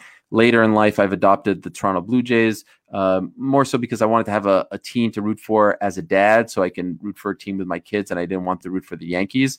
Um, but to me, it's like Bills, Knicks, they were 1A, 1B. And in fact, like the first team, the first sports team that I fell in love with was the Bills. Shortly thereafter, I started watching, you know, Knicks basketball in 1991 when they played the Bulls in the playoffs uh, for the first time. And so, because of the pain of those four Super Bowls, because of you know the the the Cowboys Super Bowls in particular were horrible because my brothers like, could you imagine number three and number four are against the team that your two older brothers are fans of and have their jerseys and are making me feel like a horrible human being. Um, it would just be, it would just really be so special. And so, that I mean, it's it's down to the Knicks and, and the Bills, and we all know the Knicks are nowhere near an NBA title. Um, I don't, you know, maybe in my lifetime, maybe in 10 years, and I probably would have said the same, you know, a few years ago about the Bills. I feel like I'm so close. I don't want this feeling to go away. I don't like all we have to do is win two more games and we're champion. And let me tell you guys something. I just want one. That's it. I will never complain. Like I ask my friends this, especially now. I have a friend who's a Warriors fan, die hard from the Bay Area. And I was like, one was enough, right? And he's like, to be honest, you know, like the next season, I wanted the next one. I was like, just give me one. I will never complain. I just want to know what it feels like to be a champion because none of my teams have ever won a championship in my lifetime. I just want to know what it feels like at the end of the season to be that team hoisting the trophy. Yeah, the ultimate irony for me will be I was in that same position for decades and grew up here and my grandfather and my father and I always think about that like what's it going to be like if they actually do like so I tell I talk to, you know, my my father, my uncle, you know, aunts, uh, siblings, cousins and it's like it's like a trade-off, right? Like I won't experience it the same way that I would have as a fan, but I'll be there and I'll get to chronicle it for people. And so there's like a a special deal there. It's almost like kind of like a you know a trade off, like I said. But let uh, we could talk about Are you this. guys going to go? By the way, will you go if they go to the Super Bowl? So Nice. we're going we're going to Kansas City this week. Oh. Um, I'm, I'm going uh, to, to to for that, and then uh, the plan is if they go to the Super Bowl to go. Um, it, it's tough though. Like you know, Ryan and I have been talking about this all week. In a normal year, we both be going to everything, but there's like, I mean, there's no guarantee about for a Super Bowl like press box room. They have to kind of social distance in there. Are you going to go to Tampa Bay with no access to players and then have to sit in a tent outside the stadium? Like what, you know what I mean? You got to kind of like, Yeah. you got to kind of judge it. And so we're still kind of playing all those games, but we'll have one presence there um, at, at both games if they do make the Super Bowl. Um, but there's also a big thing. I know you want to talk all Bills. Let's talk a little Conor before you go. Okay. You sat down with him for 37 minutes, um, maybe longer. The 37 minute interview aired uh, on the ESPN MMA uh, page where I, I watched it. Excellent as always. I always look forward to yours. I tell people the story all the time because I have this picture of Conor from when he was fighting. I think it was before the Floyd fight, and he did the car wash in the in the gym there. And you know, I got to talk to him at the end, and it was a really cool experience for me. But I said, I was sitting off to the side. I don't think I've ever told you this. I was sitting off to the side waiting for him to get through his car wash, and I was watching you interview him on on the the, the boxing ring, Mm. and I couldn't hear because of where we were sitting. And so I was kind of sitting there getting ready for my own interview, thinking, man, I really wish I was over there listening to this. I want to watch this interview as soon as it's done. It was in my mind when I was interviewing him myself. And I, so I, I always tell, tell people if you want to see the premiere interview, definitely go see Ariel and, and Conor before. It's kind of like a, it kind of gets your fight week going for me. So, Oh, thank you. That means a lot. That means a lot. He's been very loyal to me. Um, the first time I ever interviewed him was prior to his debut in the UFC uh, back in 2013, in February of 2013. And a lot of fans will say that that's one of their favorite interviews because he talked about not having a car, as he said, not having a pot to piss in. Uh, he was eating blueberries. He was on welfare, and now to see where he's come is incredible. Um, and I've talked to him obviously a lot over the years. And you know, it's funny you mentioned that. That was one of the the for me like one of the more memorable ones because it was at his media day at the UFC PI, right? That's what you're talking about. Yep. Um, and it was part of the the Floyd fight. I flew out just for the media day, and uh, as you know, Matt, we, we won't go into it, but let's just say UFC not very kind to me uh, over the years, and they certainly don't go out of their way to help me still to this day. And they they said, you know, I I was like, you know, can I get an interview with Conor? We flew out here, the relationship, all that stuff, and they said no. They said he's talking to ESPN, who I was not working for at the time, talking to Showtime, talking to UFC.com, and uh, that was it. Uh, those three. And so I was like, all right, I was bummed, but I'm like, you know, I, I'm not one to take no for an answer. So I just kind of hung around and, uh, you know, talked to his team a little bit. And I, I'll never forget Conor saying, I'm not leaving here until I talk to Ariel. And he gave me like 25, 30 minutes. And, you know, obviously that meant a lot to me because they were trying to cut me out. Um, he's a loyal guy, and and I think he he hasn't forgotten about those early days when I was interviewing him. So he's in a great spot mentally. I've never seen him so relaxed. It's always a big deal when he fights. There's a massive buzz, hype. Uh, I'll miss you know being there uh, certainly, but uh, I'm very curious to see what this iteration of Conor looks like. 155, getting to fight Poirier again, and I'm also equally curious to see what Poirier looks like. You know that that fight ate him up inside, losing to Conor as quickly as he did. So uh, I hope everyone checks it out. I, I see no scenario where this fight disappoints. It's it's. I mean, like both these guys are allergic to boring fights. Conor's never been in a boring fight. Poirier's never been in a boring fight.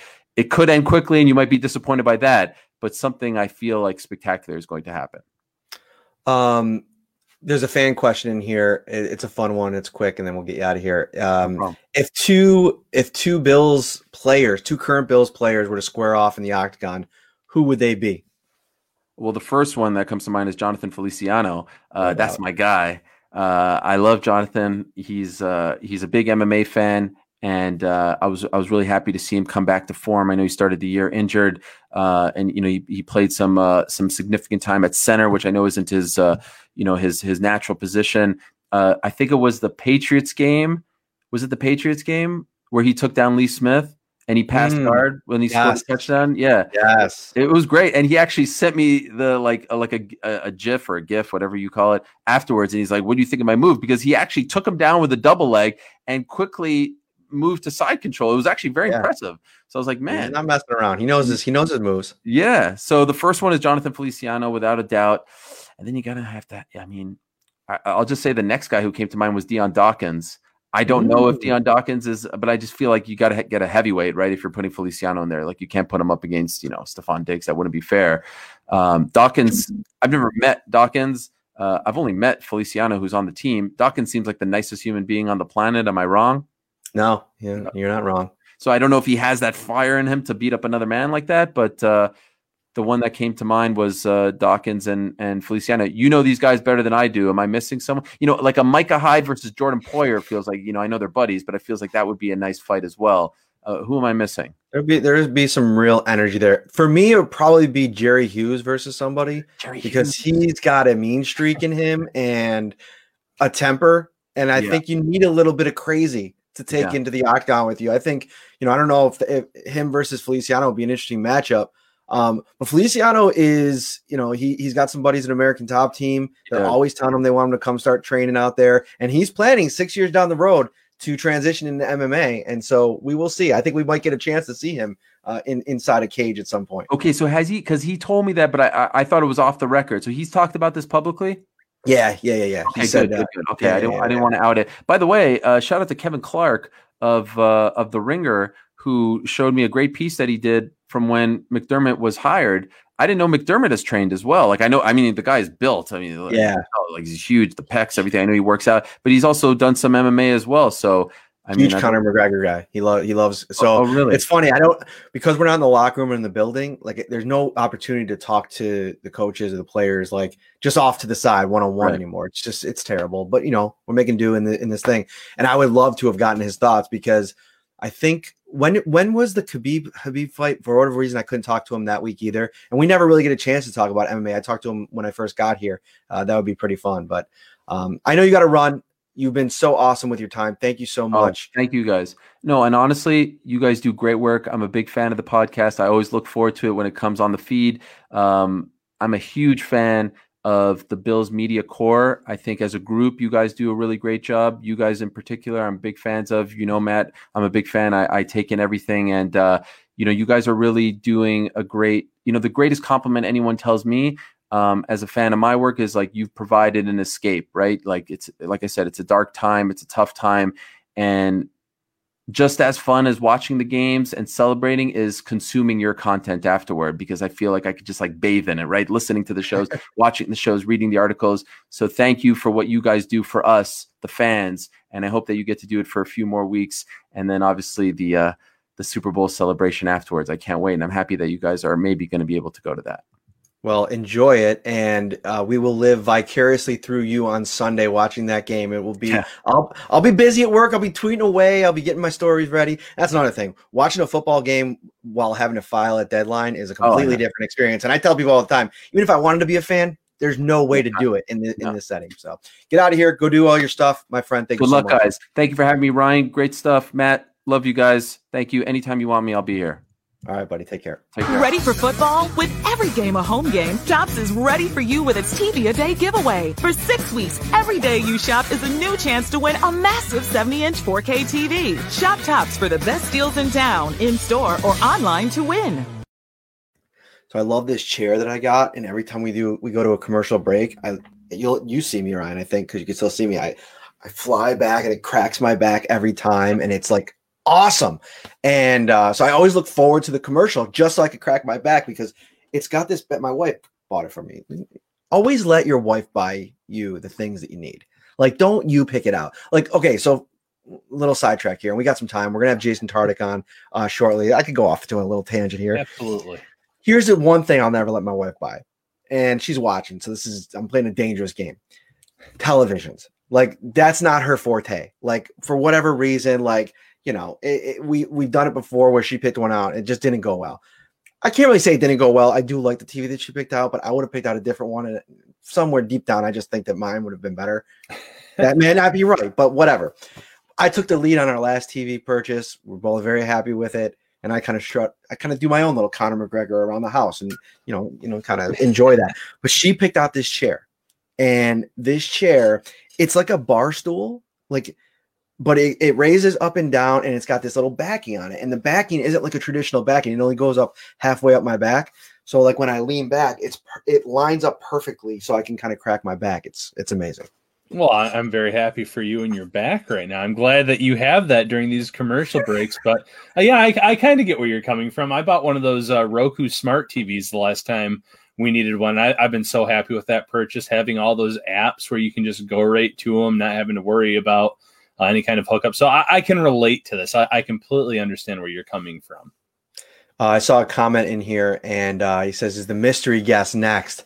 And uh, I, I, when I originally put this out, and I and I put the copy in for the for the thing, we were planning a guest in between, but because of having three three guests, sometimes the the timing doesn't work out right, and I didn't want to cut anybody off or give somebody too short of a segment.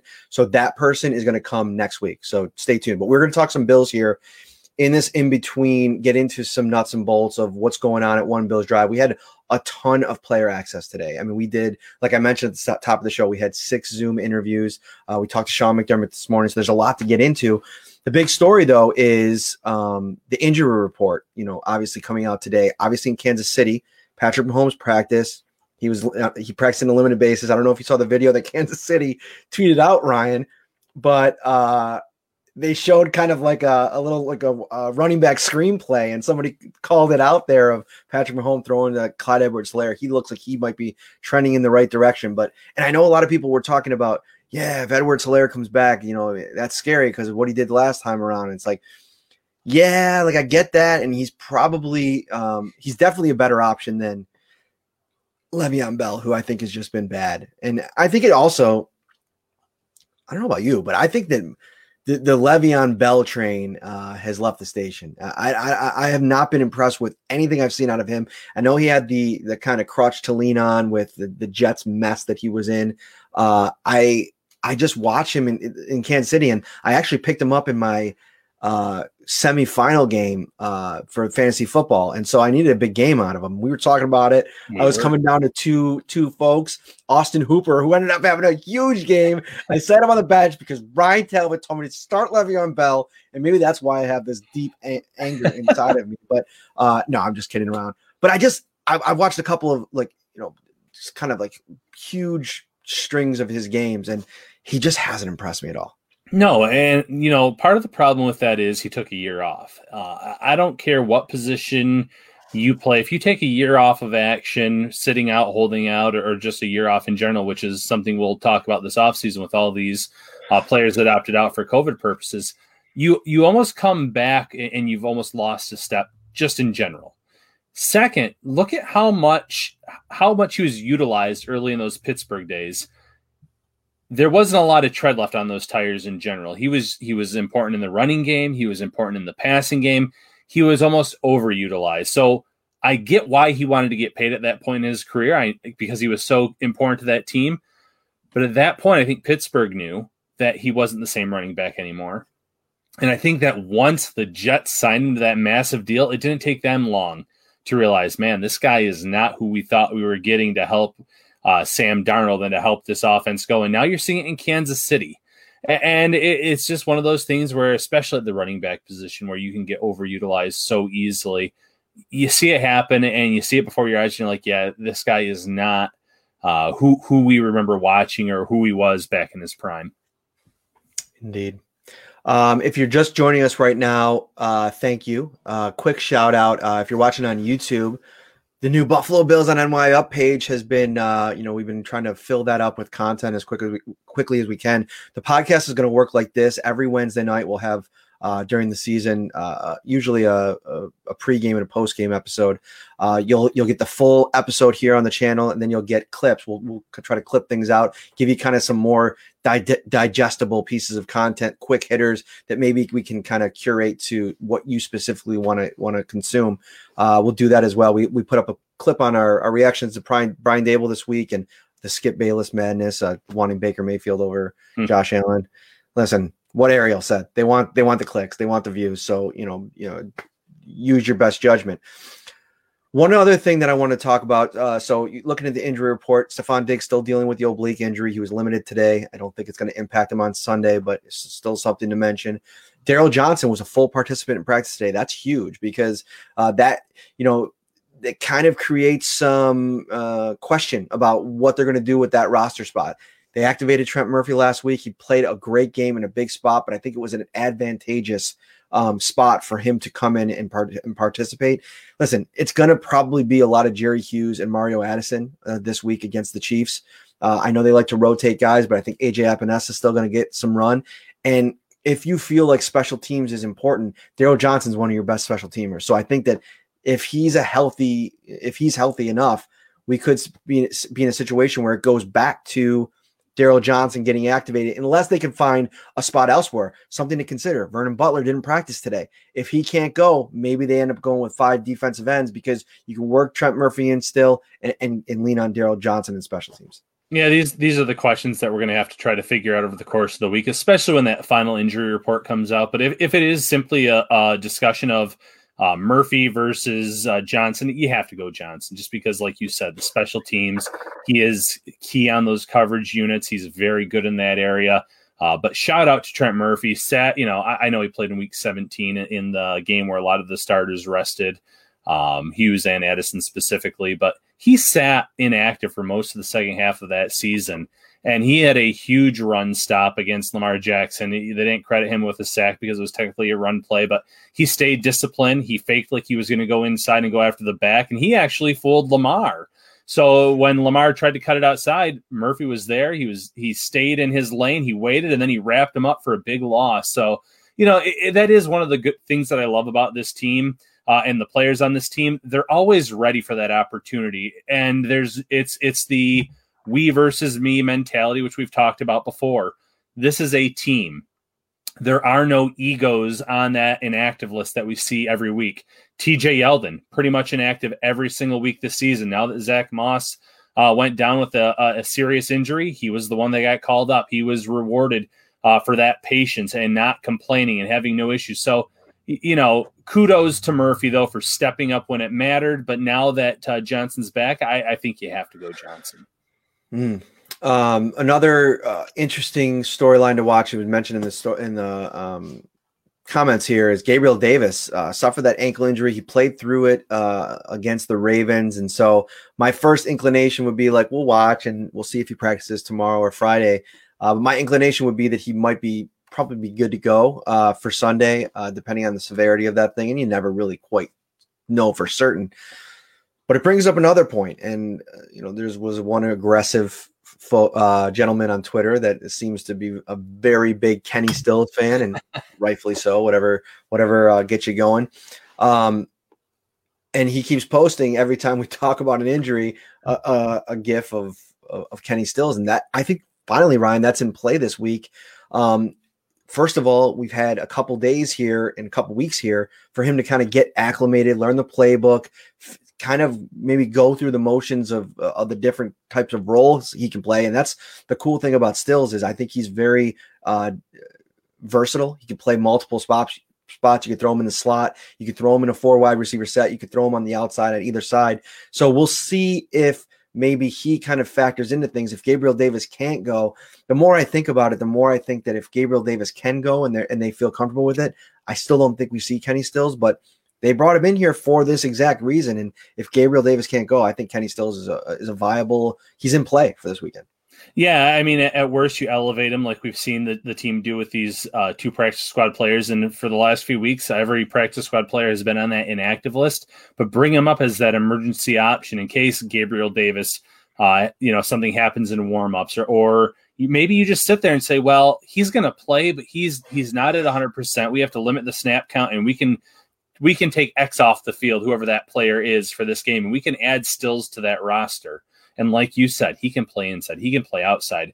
Maybe the Bills throw something at Kansas City that uh, they're not expecting, and, and, they, I mean, they get five guys out there at once, and they're they're running routes. So, like you said, Stills has been here long enough now that he he probably has a good enough knowledge of this offense. Uh, he can go out there. He can contribute if his if his name is, is called upon, and that's the beauty uh, of this team and this roster.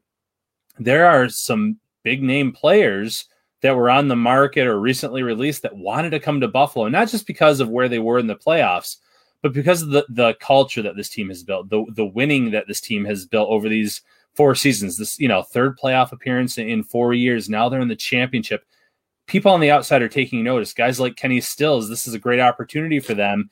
Uh, e- even in these few weeks, if he doesn't play one snap of action, Matt, he's probably shown this coaching staff what he's like as a locker room guy, what he's like as a teammate. And it wouldn't shock me one bit if he's back on this roster next year, where he would then play some kind of role. Yeah, and I think you can even say something about the fact, just the sheer fact that he was willing to come in on a on a on the practice squad and not a traditional role. I mean, if you think about it, when he got released from Houston, I think you could have probably thought about three or four teams that uh, there would have been a fit there. I mean, you know, Green Bay, you know, is, is a team. I know they got some guys that have kind of ascended. I mean, Lazard has played pretty well, and uh, Valdes-Scantling uh, uh has had some nice moments this season. Obviously, Davante Adams. Um, but you know, there's a there's a bunch of different teams that you probably figure he could have fit in with, and he was willing to come here come in and earn everything he's going to get, as Sean McDermott likes to say on the practice squad. And I think that speaks volumes uh, about who he is. Um, there was a one question in here, Ryan. Why don't you read that off uh, from Bob because I think that that is interesting. We we could talk about that a little bit. Yeah. So s- someone said, "What do you do during the off season as far as content?" Well, to be quite honest, th- there is no off season in the NFL. Uh, i- as soon as this is over, I mean, you're talking owners' meetings. You and I have been around long enough to know that before Sean McDermott, a lot of the times the end of the season meant new coaches. So who are they going to bring in there? Uh, most years, thank goodness it's not this way anymore. I'd probably already would have had like three mock drafts out for the Bills. Uh, so thank goodness That's crazy. I didn't even good think about that. We haven't done one mock draft yet. I've been Not one. I love it. Any draft stuff yet? I haven't. Nope. No. Hey, whoever's there in the late twenties or maybe thirty-two, uh, you, you know, I, I love that. But this offseason goes by so quickly that it'll be draft. It'll be rookie mini camp. It'll be OTAs training camp, and then we're right back in the swing of things. So I, know it's probably cliche, but there there truly is no offseason in the NFL, in my opinion. Yeah, I mean, we're gonna have this thing dialed up, man. I mean, we we started um, end of April was our first show uh, on the podcast officially, and you know we had a full lineup of guests all summer long. I mean, we that, that's the plan again this year. I mean, I want to get players, I want to get former players, I want to get celebrities. We're gonna have one in five minutes. Uh, this is his second appearance on the show. I mean, we're gonna bring you content all off season long on this YouTube channel. So if you're watching, subscribe so you can uh, make sure you get these notifications when we go live. We're so appreciative of you guys, Bills Mafia, supporting us. Um, what was the other thing I wanted to talk about here, real quick? When will we see Parrino be put through the table? PJ's talking about that. Listen, if they win, if they win a Super Bowl, and you guys want me to go through the table, uh, I mean, who am I to to let down the fans, man? I mean, if you if it's something you're really passionate about, and you can get like I don't know, thousand retweets on a tweet or something, or thousand likes, I'll do it, something like that. And I'll Um, put them through the table. No, oh, all right, all right, like tough guy out there in Olean. All right, I, I see. that's right. PJ, speaking of which, funny guy over here. Uh, he always he always comments on my on my clock. Here's the thing, it's it's always going to be set to five o'clock. No specific reason. That's just the time that it got set to when I when I put it on this little wall. The reason I have it up is because it says Parrino Sports Bar. It was a really cool groomsman's gift. And when I turn it on, the only way to turn it on and make the the the, the hands move is if it's lit up neon. And it's just it's it's a weird viewing experience. So PJ, it's always five o'clock on the Shell Football Podcast. Um, all right, let's move forward here. Um, what else you want to talk about here, Ryan? We got a couple minutes before Jason comes on. There was someone else that mentioned it during our stills talk that said, "Well, what about touchdown Jesus Jake Kumerow?" That Hmm. has not been made official yet, but uh, we, we were the we did break that he's coming back. He's a, he intends to join the practice squad. He's an option if he if he's ready to go by Sunday night. Um, he plays special teams. That's one thing that works in his favor. They, they liked him there. He knows the system because he's been with the team since early. He was with the team since early September until uh, they released him, and then he joined the Saints, obviously. So he has that knowledge. So there, there are factors in play where you could say, okay, maybe it would be Kumerow is the guy, uh, but that move still has to be made official. Uh, whether that's tomorrow morning, what you know, we have to wait and see. Uh, he, he was supposed to fly in last night, so time will tell. Um, just searching some stuff here. That's great scoop from from Mr. Ryan Talbot, and it was just out uh, today. Um, I think Aaron Wilson, who I always look at from the Houston Chronicle, he always puts out all the the roster moves that he sees, and uh, it was it was finally acknowledged that Kumerow was in for a visit, uh, but the intention is that that they're going to sign him, and I think that makes sense. I mean, he looked he looked great, and I, what surprised me most about him is that with the wide receiver depth here, that he was able to even work his way into a, a, position of contributing on special teams. And then when he got his opportunity, I mean, what do you have? A handful of, of snaps offensively before he catches that big touchdown pass. So he's definitely in play. Uh, Jake Kumerow, somebody they really like. I don't think they wanted to cut him. It was just John Brown was coming back and it was a numbers game. And uh, obviously him coming back shows you how much not only did, did he enjoy his time here, but how much they valued him. Yeah, and, and, you know it's funny because we we've talked about this before. Maybe it's also the Bills playing a little bit of mind games. I think they wanted Kumerow back. I don't think they ever wanted to lose him. But Colts week, who did they bring in as, as their emergency court, like a, a, quarterback to look at? Chad Kelly, someone who's had some experience there. Uh, before the Jets game uh, a few years ago, it was Davis Webb who then officially joined the team, and now you know let's not jinx anything. They still have to win on Sunday night, but let's just say they get to the Super Bowl and they go against the Green Bay Packers. Who knows Mr. Aaron Rodgers pretty well? Jake Kumerow. Aaron Rodgers gushed about Kumerow before the start of the season. He thought Kumerow was going to be his number four wide receiver. So he, he was probably stunned when that was not the case. Uh, he, he knows that system. He he knows Rodgers.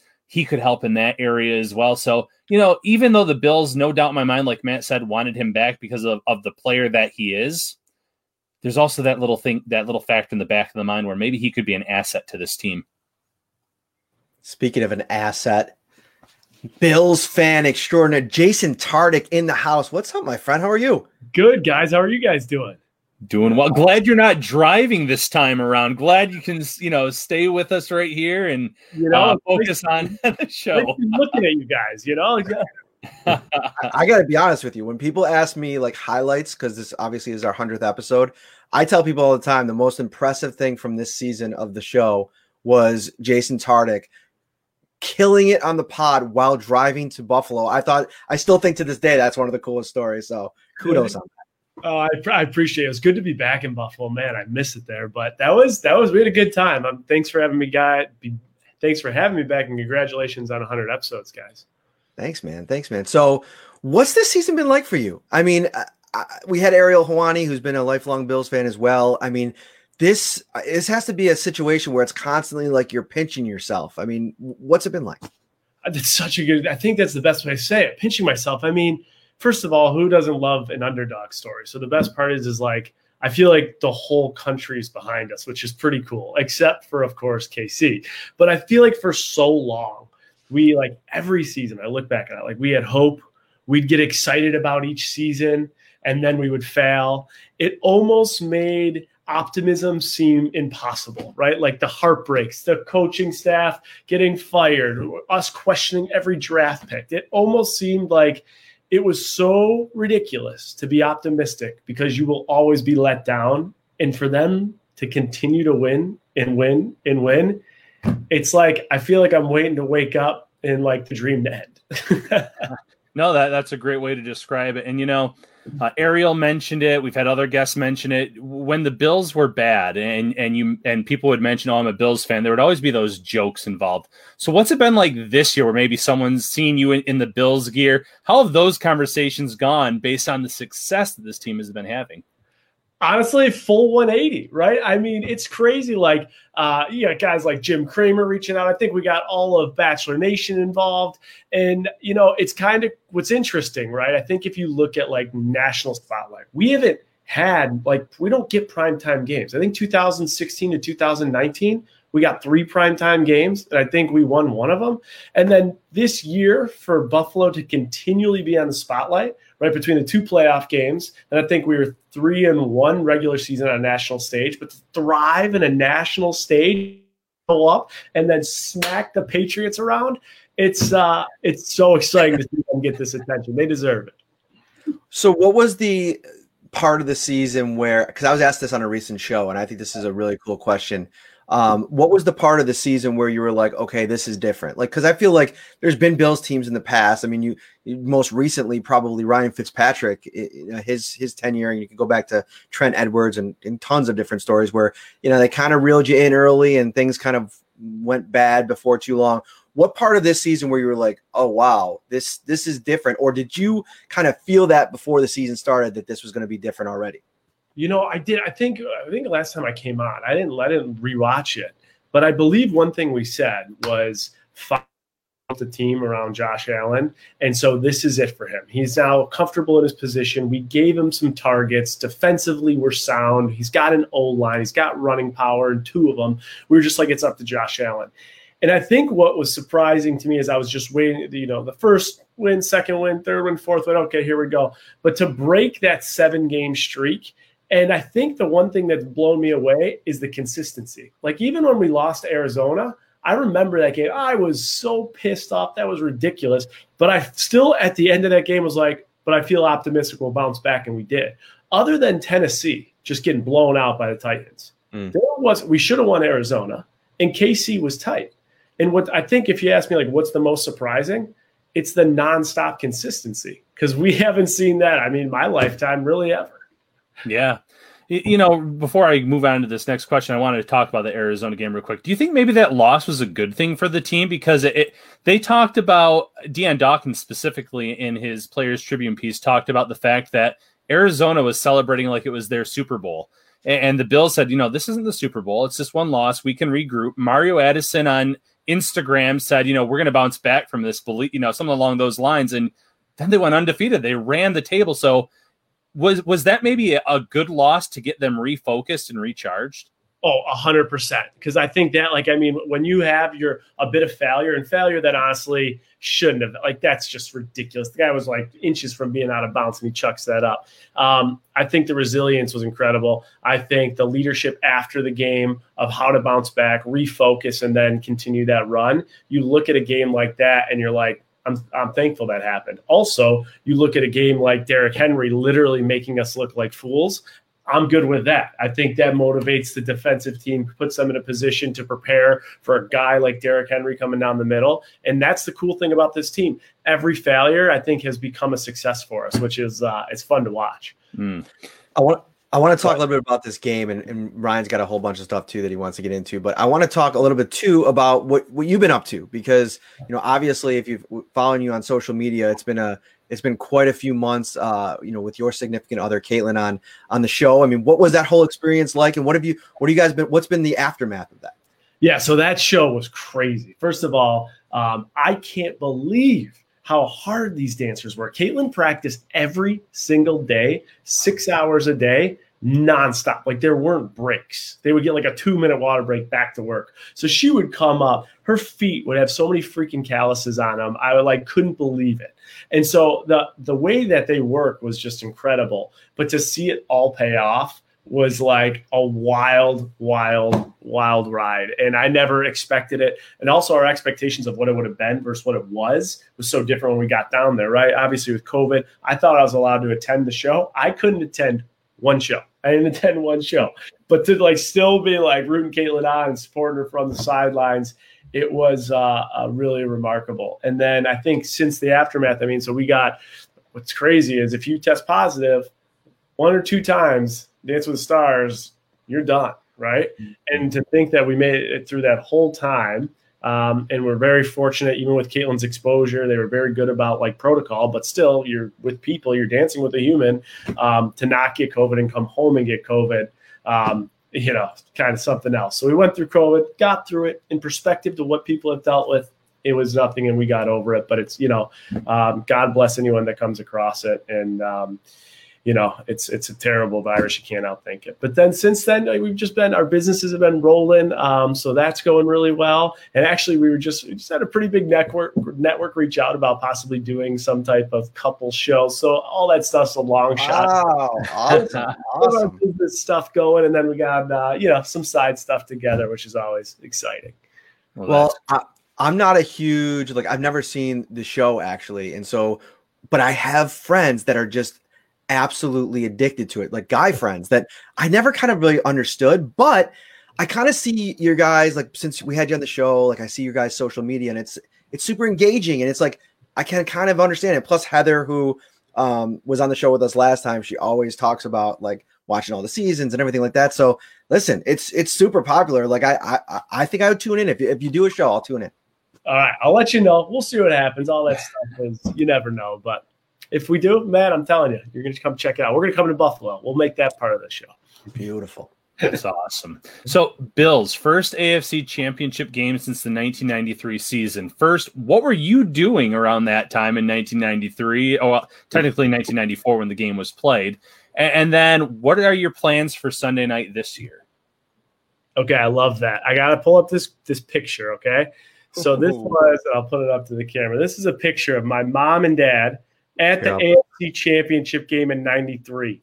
Okay, my, wow. my mom is my age and my dad's around like 35, and so they're still rocking the Zubaz. And um, you know, it's so cool to see. My parents are like, I'm so excited that you get to experience this at your age, just like we did. I think at that time, I don't know, I was five. It's probably my grandfather lived in Orchard Park, right around the stadium, so I would go there while my parents just tailgate and have a blast. So it's, it's been a while, but it's good to be back.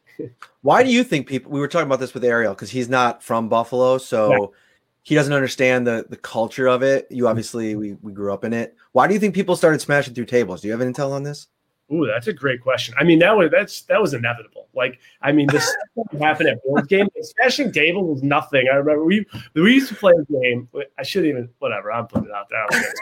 It's called Chair Way to Heaven. Okay, and one guy would sit in the lawn chair, and then another guy would be like ten yards back, said hut hut, and like seven guys would run, you'd throw the football up. The guy would try and catch it, and just get blasted.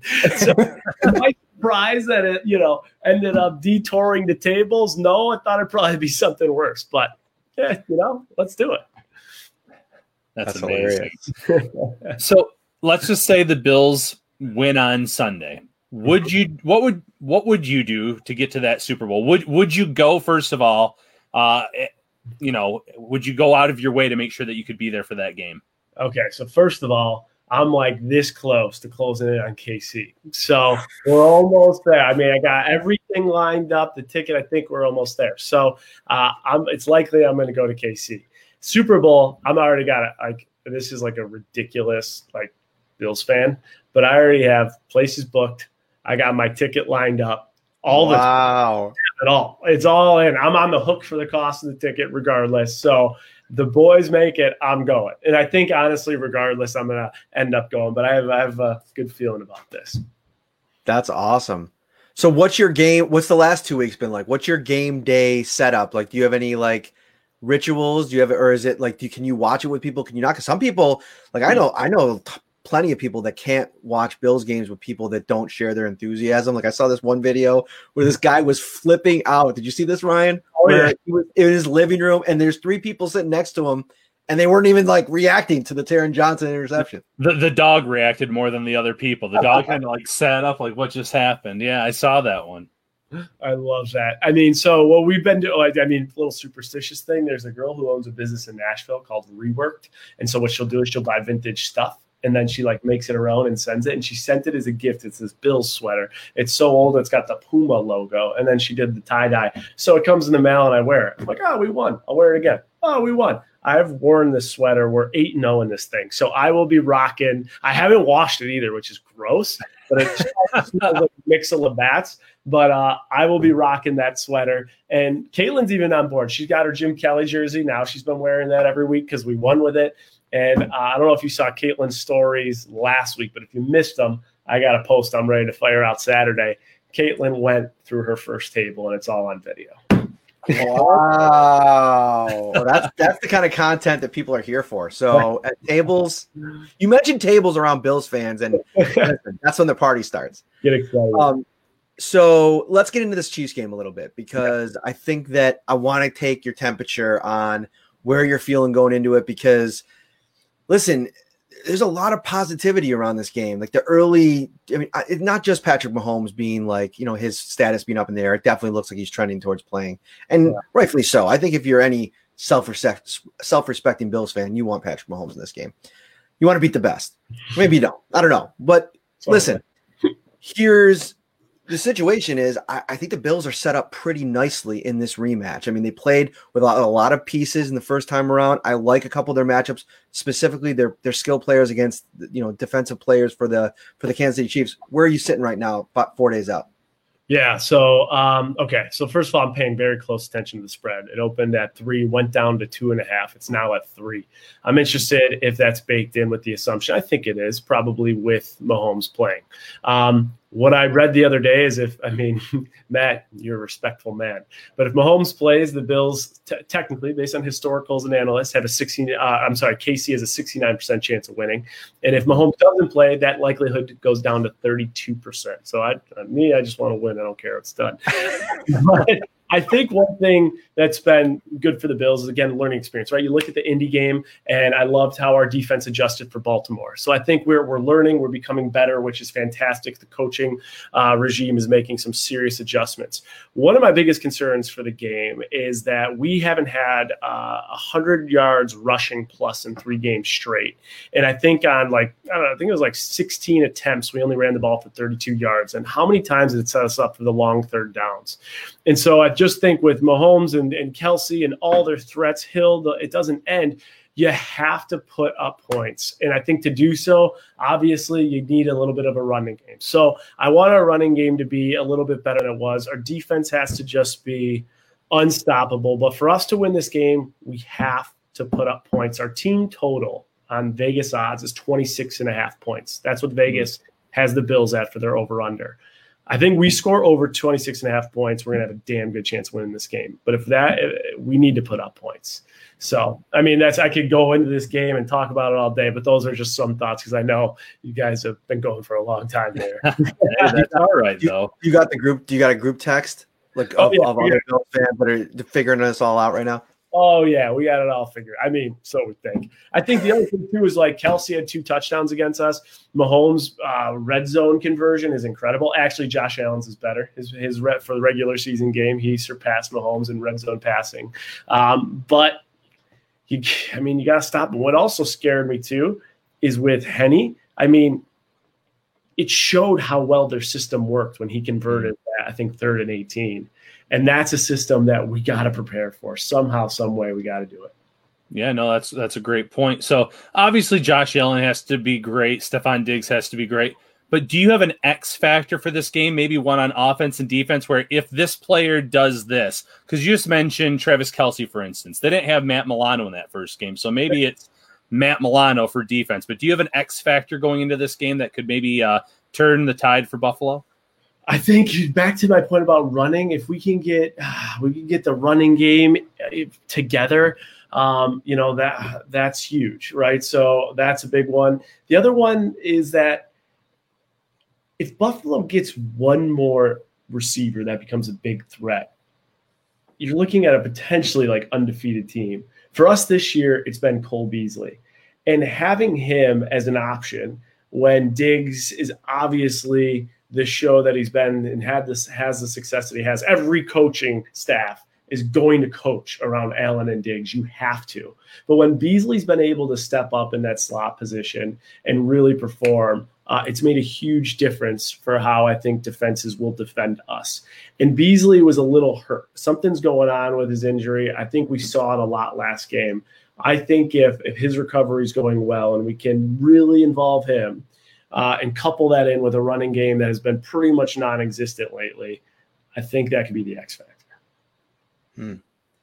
I so one big overarching theme to this game for me is the Patrick Mahomes versus this Bills defense coming off of how poorly they played in the first time around, and rightfully so. I mean, they were missing a lot of pieces, but I think that there's a little bit of a mental edge for teams when they kind of win a game, maybe in not playing their best game. I think Kansas City's going to come in here, no matter the circumstances, no matter who they have, who they don't, kind of strutting around a little bit at home against a team they beat pretty handily the first time around, despite so. And I know Andy Reid has said they were missing people, and he, he said Sean McDermott today should be coach of the year. That all of the the niceties, but I think there's a lot of things to like about defensively the way the Bills are playing right now against this Kansas City offense to hold them to and low enough point total to where this Bills offense could score enough to win. Because I think the end of the game, all this is going to come down to Josh Allen. I think it's been building to this moment. And my my my gut feeling is that he's going to be game in that moment. Yeah, I, I agree with you. And I think Josh Allen, uh, from a playoff perspective, I think after his interview with Diggs, he's one of the comments he said, Hey, listen, a win's a win. It was a team win. I think we can all uh, uh, just put out there that Josh Allen's year of passing over for 4,500 yards, you know, all the time, I think almost close to 50 touchdowns, QB rating of 107 was just incredible. Uh, have we seen a pretty good Josh Allen in playoffs? We have. Can we see a better one? Hundred percent. And so, you know, the playoff jitters are gone. He's got his team playing the best they can. I think if we can see the pinnacle of of Josh Allen that we saw during the year, it could be it could be his time to shine in the most beautiful perfect stage there is. So i agree with you. He's a he's a huge piece of this puzzle. And i don't think we have seen the best of josh allen yet this playoffs and i think and hoping we do. So you're a huge bills fan. What else what else what else would you consider yourself a fan of? Or is it just kind of like bills? I mean sabres maybe? I don't know. Which what are you a fan of Yeah, big big Bills fan, big Sabres fan. Um, you know, from a baseball perspective, I'm a Yankees fan. Um, so I don't know. Yeah, I guess from a sports team perspective, yeah, that's, that's what, what sport am I missing there? Oh, basketball. I'm uh, a Lakers fan. You know, cool. But yeah, this is, my. It's okay with me. I'm a big LeBron guy, so there you uh, go. I'm fine Okay, but I'm all in on these guys. I mean, this is you asked for my number one team. It's definitely the Buffalo Bills. What what else you got? And uh, you said you were going to drop a, a, big video Saturday, so fans can look forward to Yeah. that. What else? What else you got going on? What else do you want anybody to know about? Anything that uh, that, that should be on everybody's radar? Yeah, sure. So um, I have a one of my companies that's been a focus is called Restart Reset. We really focus on personal finance, career development, and um, we bring in new celebrities and industry experts weekly to help kind of teach us the lessons that just aren't taught in school. So that has been a fun project I've been working on. And um, yeah, there's a bunch of like fun and biz- exciting business stuff, but I gotta show you guys these. These came in today. I mean, if you're asking me about what I'm excited about, and I guess from the Hey Man. And so, I, I mean, any Bills fan would appreciate this, but I want to do a little unboxing here. They got the Zuba uh, tissue paper, and then look at these freaking custom shoes Wow. sets. I this is my first time actually seeing them and open them. But look at those puppies. So I mean, I gotta, I want to, I want to plug all my businesses right now. But I gotta plug, uh, I gotta plug the Hey Man because these puppies just came in, and these are gonna be in good shape. Ready That to go. stripe, that stripe is fire. That stripe is uh, that's a nice shoe right there. Yeah. I think these are Air Force Ones. Like I don't know. So anyway, that's That's amazing. Oh. Um, well, very cool, very cool stuff. Um, thank you so much for taking some of your time tonight, man. This is, you know, when we started putting together this final show here, uh, we Ryan and I were throwing around some names who we really enjoyed through the first hundred, and you were at the top of that list. So we appreciate you, you always being cool with your time, and uh, it's fun to just catch up and, and kind of tap into the excitement because, you know, we we cover this team. It's become like a job for both of us, and so uh, we have a lot of passion for it as well. But it's nice to tap into that fan part of it, and looks like you're you're amped to the gill, so that's cool. I'm ready to go. Matt, Ryan, I appreciate you guys having me on. Congratulations on 100 episodes. Like, you know, for everyone that is watching and listening, these uh, episodes take a lot of time and effort to put in, and to reach 100 and do it consistently is awesome. So, cheers to your show. Congrats. And let's get that win in KC. Let's do it. There you go, man. Thanks again. Take All right. care. Uh, we'll be right back, guys. Ready for football? With every game a home game, Tops is ready for you with its TV a day giveaway. For six weeks, every day you shop is a new chance to win a massive 70 inch 4K TV. Shop Tops for the best deals in town, in store, or online to win. All right, that'll do it. We're going to do final thoughts here. We got another show coming this week. We're not going to leave you hanging. We're going to go in depth. I haven't even really started my my hardcore research for this game yet, just because there's been so many moving parts to this week. Uh, I'm hoping to do that later tonight, early tomorrow. Um, if you're watching on YouTube right now, thank you so much. Hit that subscribe button, hit that like button. Uh, find us on the audio platforms uh, Google, Stitcher, Apple, Spotify. Uh, subscribe, rate, and review there. We'll be back on Friday, somewhere around the six o'clock hour. Uh, haven't determined a final time yet, but keep an eye out for that. Uh, sometimes we post the show, and if you notice it and you kind of set a reminder, sometimes we change the time. So set that reminder so you know when, when we're going to go live because there's a lot of moving pieces this week, Ryan. Give us a final thought. Yeah, final thought for me is, you know, keep an eye on this linebacking unit on Sunday night. I know we're gonna have another show before then, but I really think that a healthy Tremaine Edmunds and a healthy Matt Milano can make a huge difference in the outcome of this game. Uh, Kansas City has no shortage of weapons. There's no, but if Buffalo goes with a similar game plan, I, I feel the tackling is going to be better uh, against the run, and you might have a guy that can slow down Travis Kelce a little bit better than what the Bills did in that first matchup. So early thoughts on this, like you said, before we do our deep dive, keep an eye on that linebacker unit. All right, everybody. For Ryan Talbot, I am Matt Parrino. This has been the Shout Buffalo Football Podcast number 100, and we're just getting started. Thank you so much for all your support. Keep it locked on to Syracuse.com, NewYorkUpstate.com. We will see you this weekend. Ready for football? Tops is with ready to serve fan favorites everyone will cheer for. Delicious family or party packs like pizza, sliders, fried chicken, barbecue, or beef on weck, Starting at only $4 per serving. Perfect for game day and any day. Only at Tops.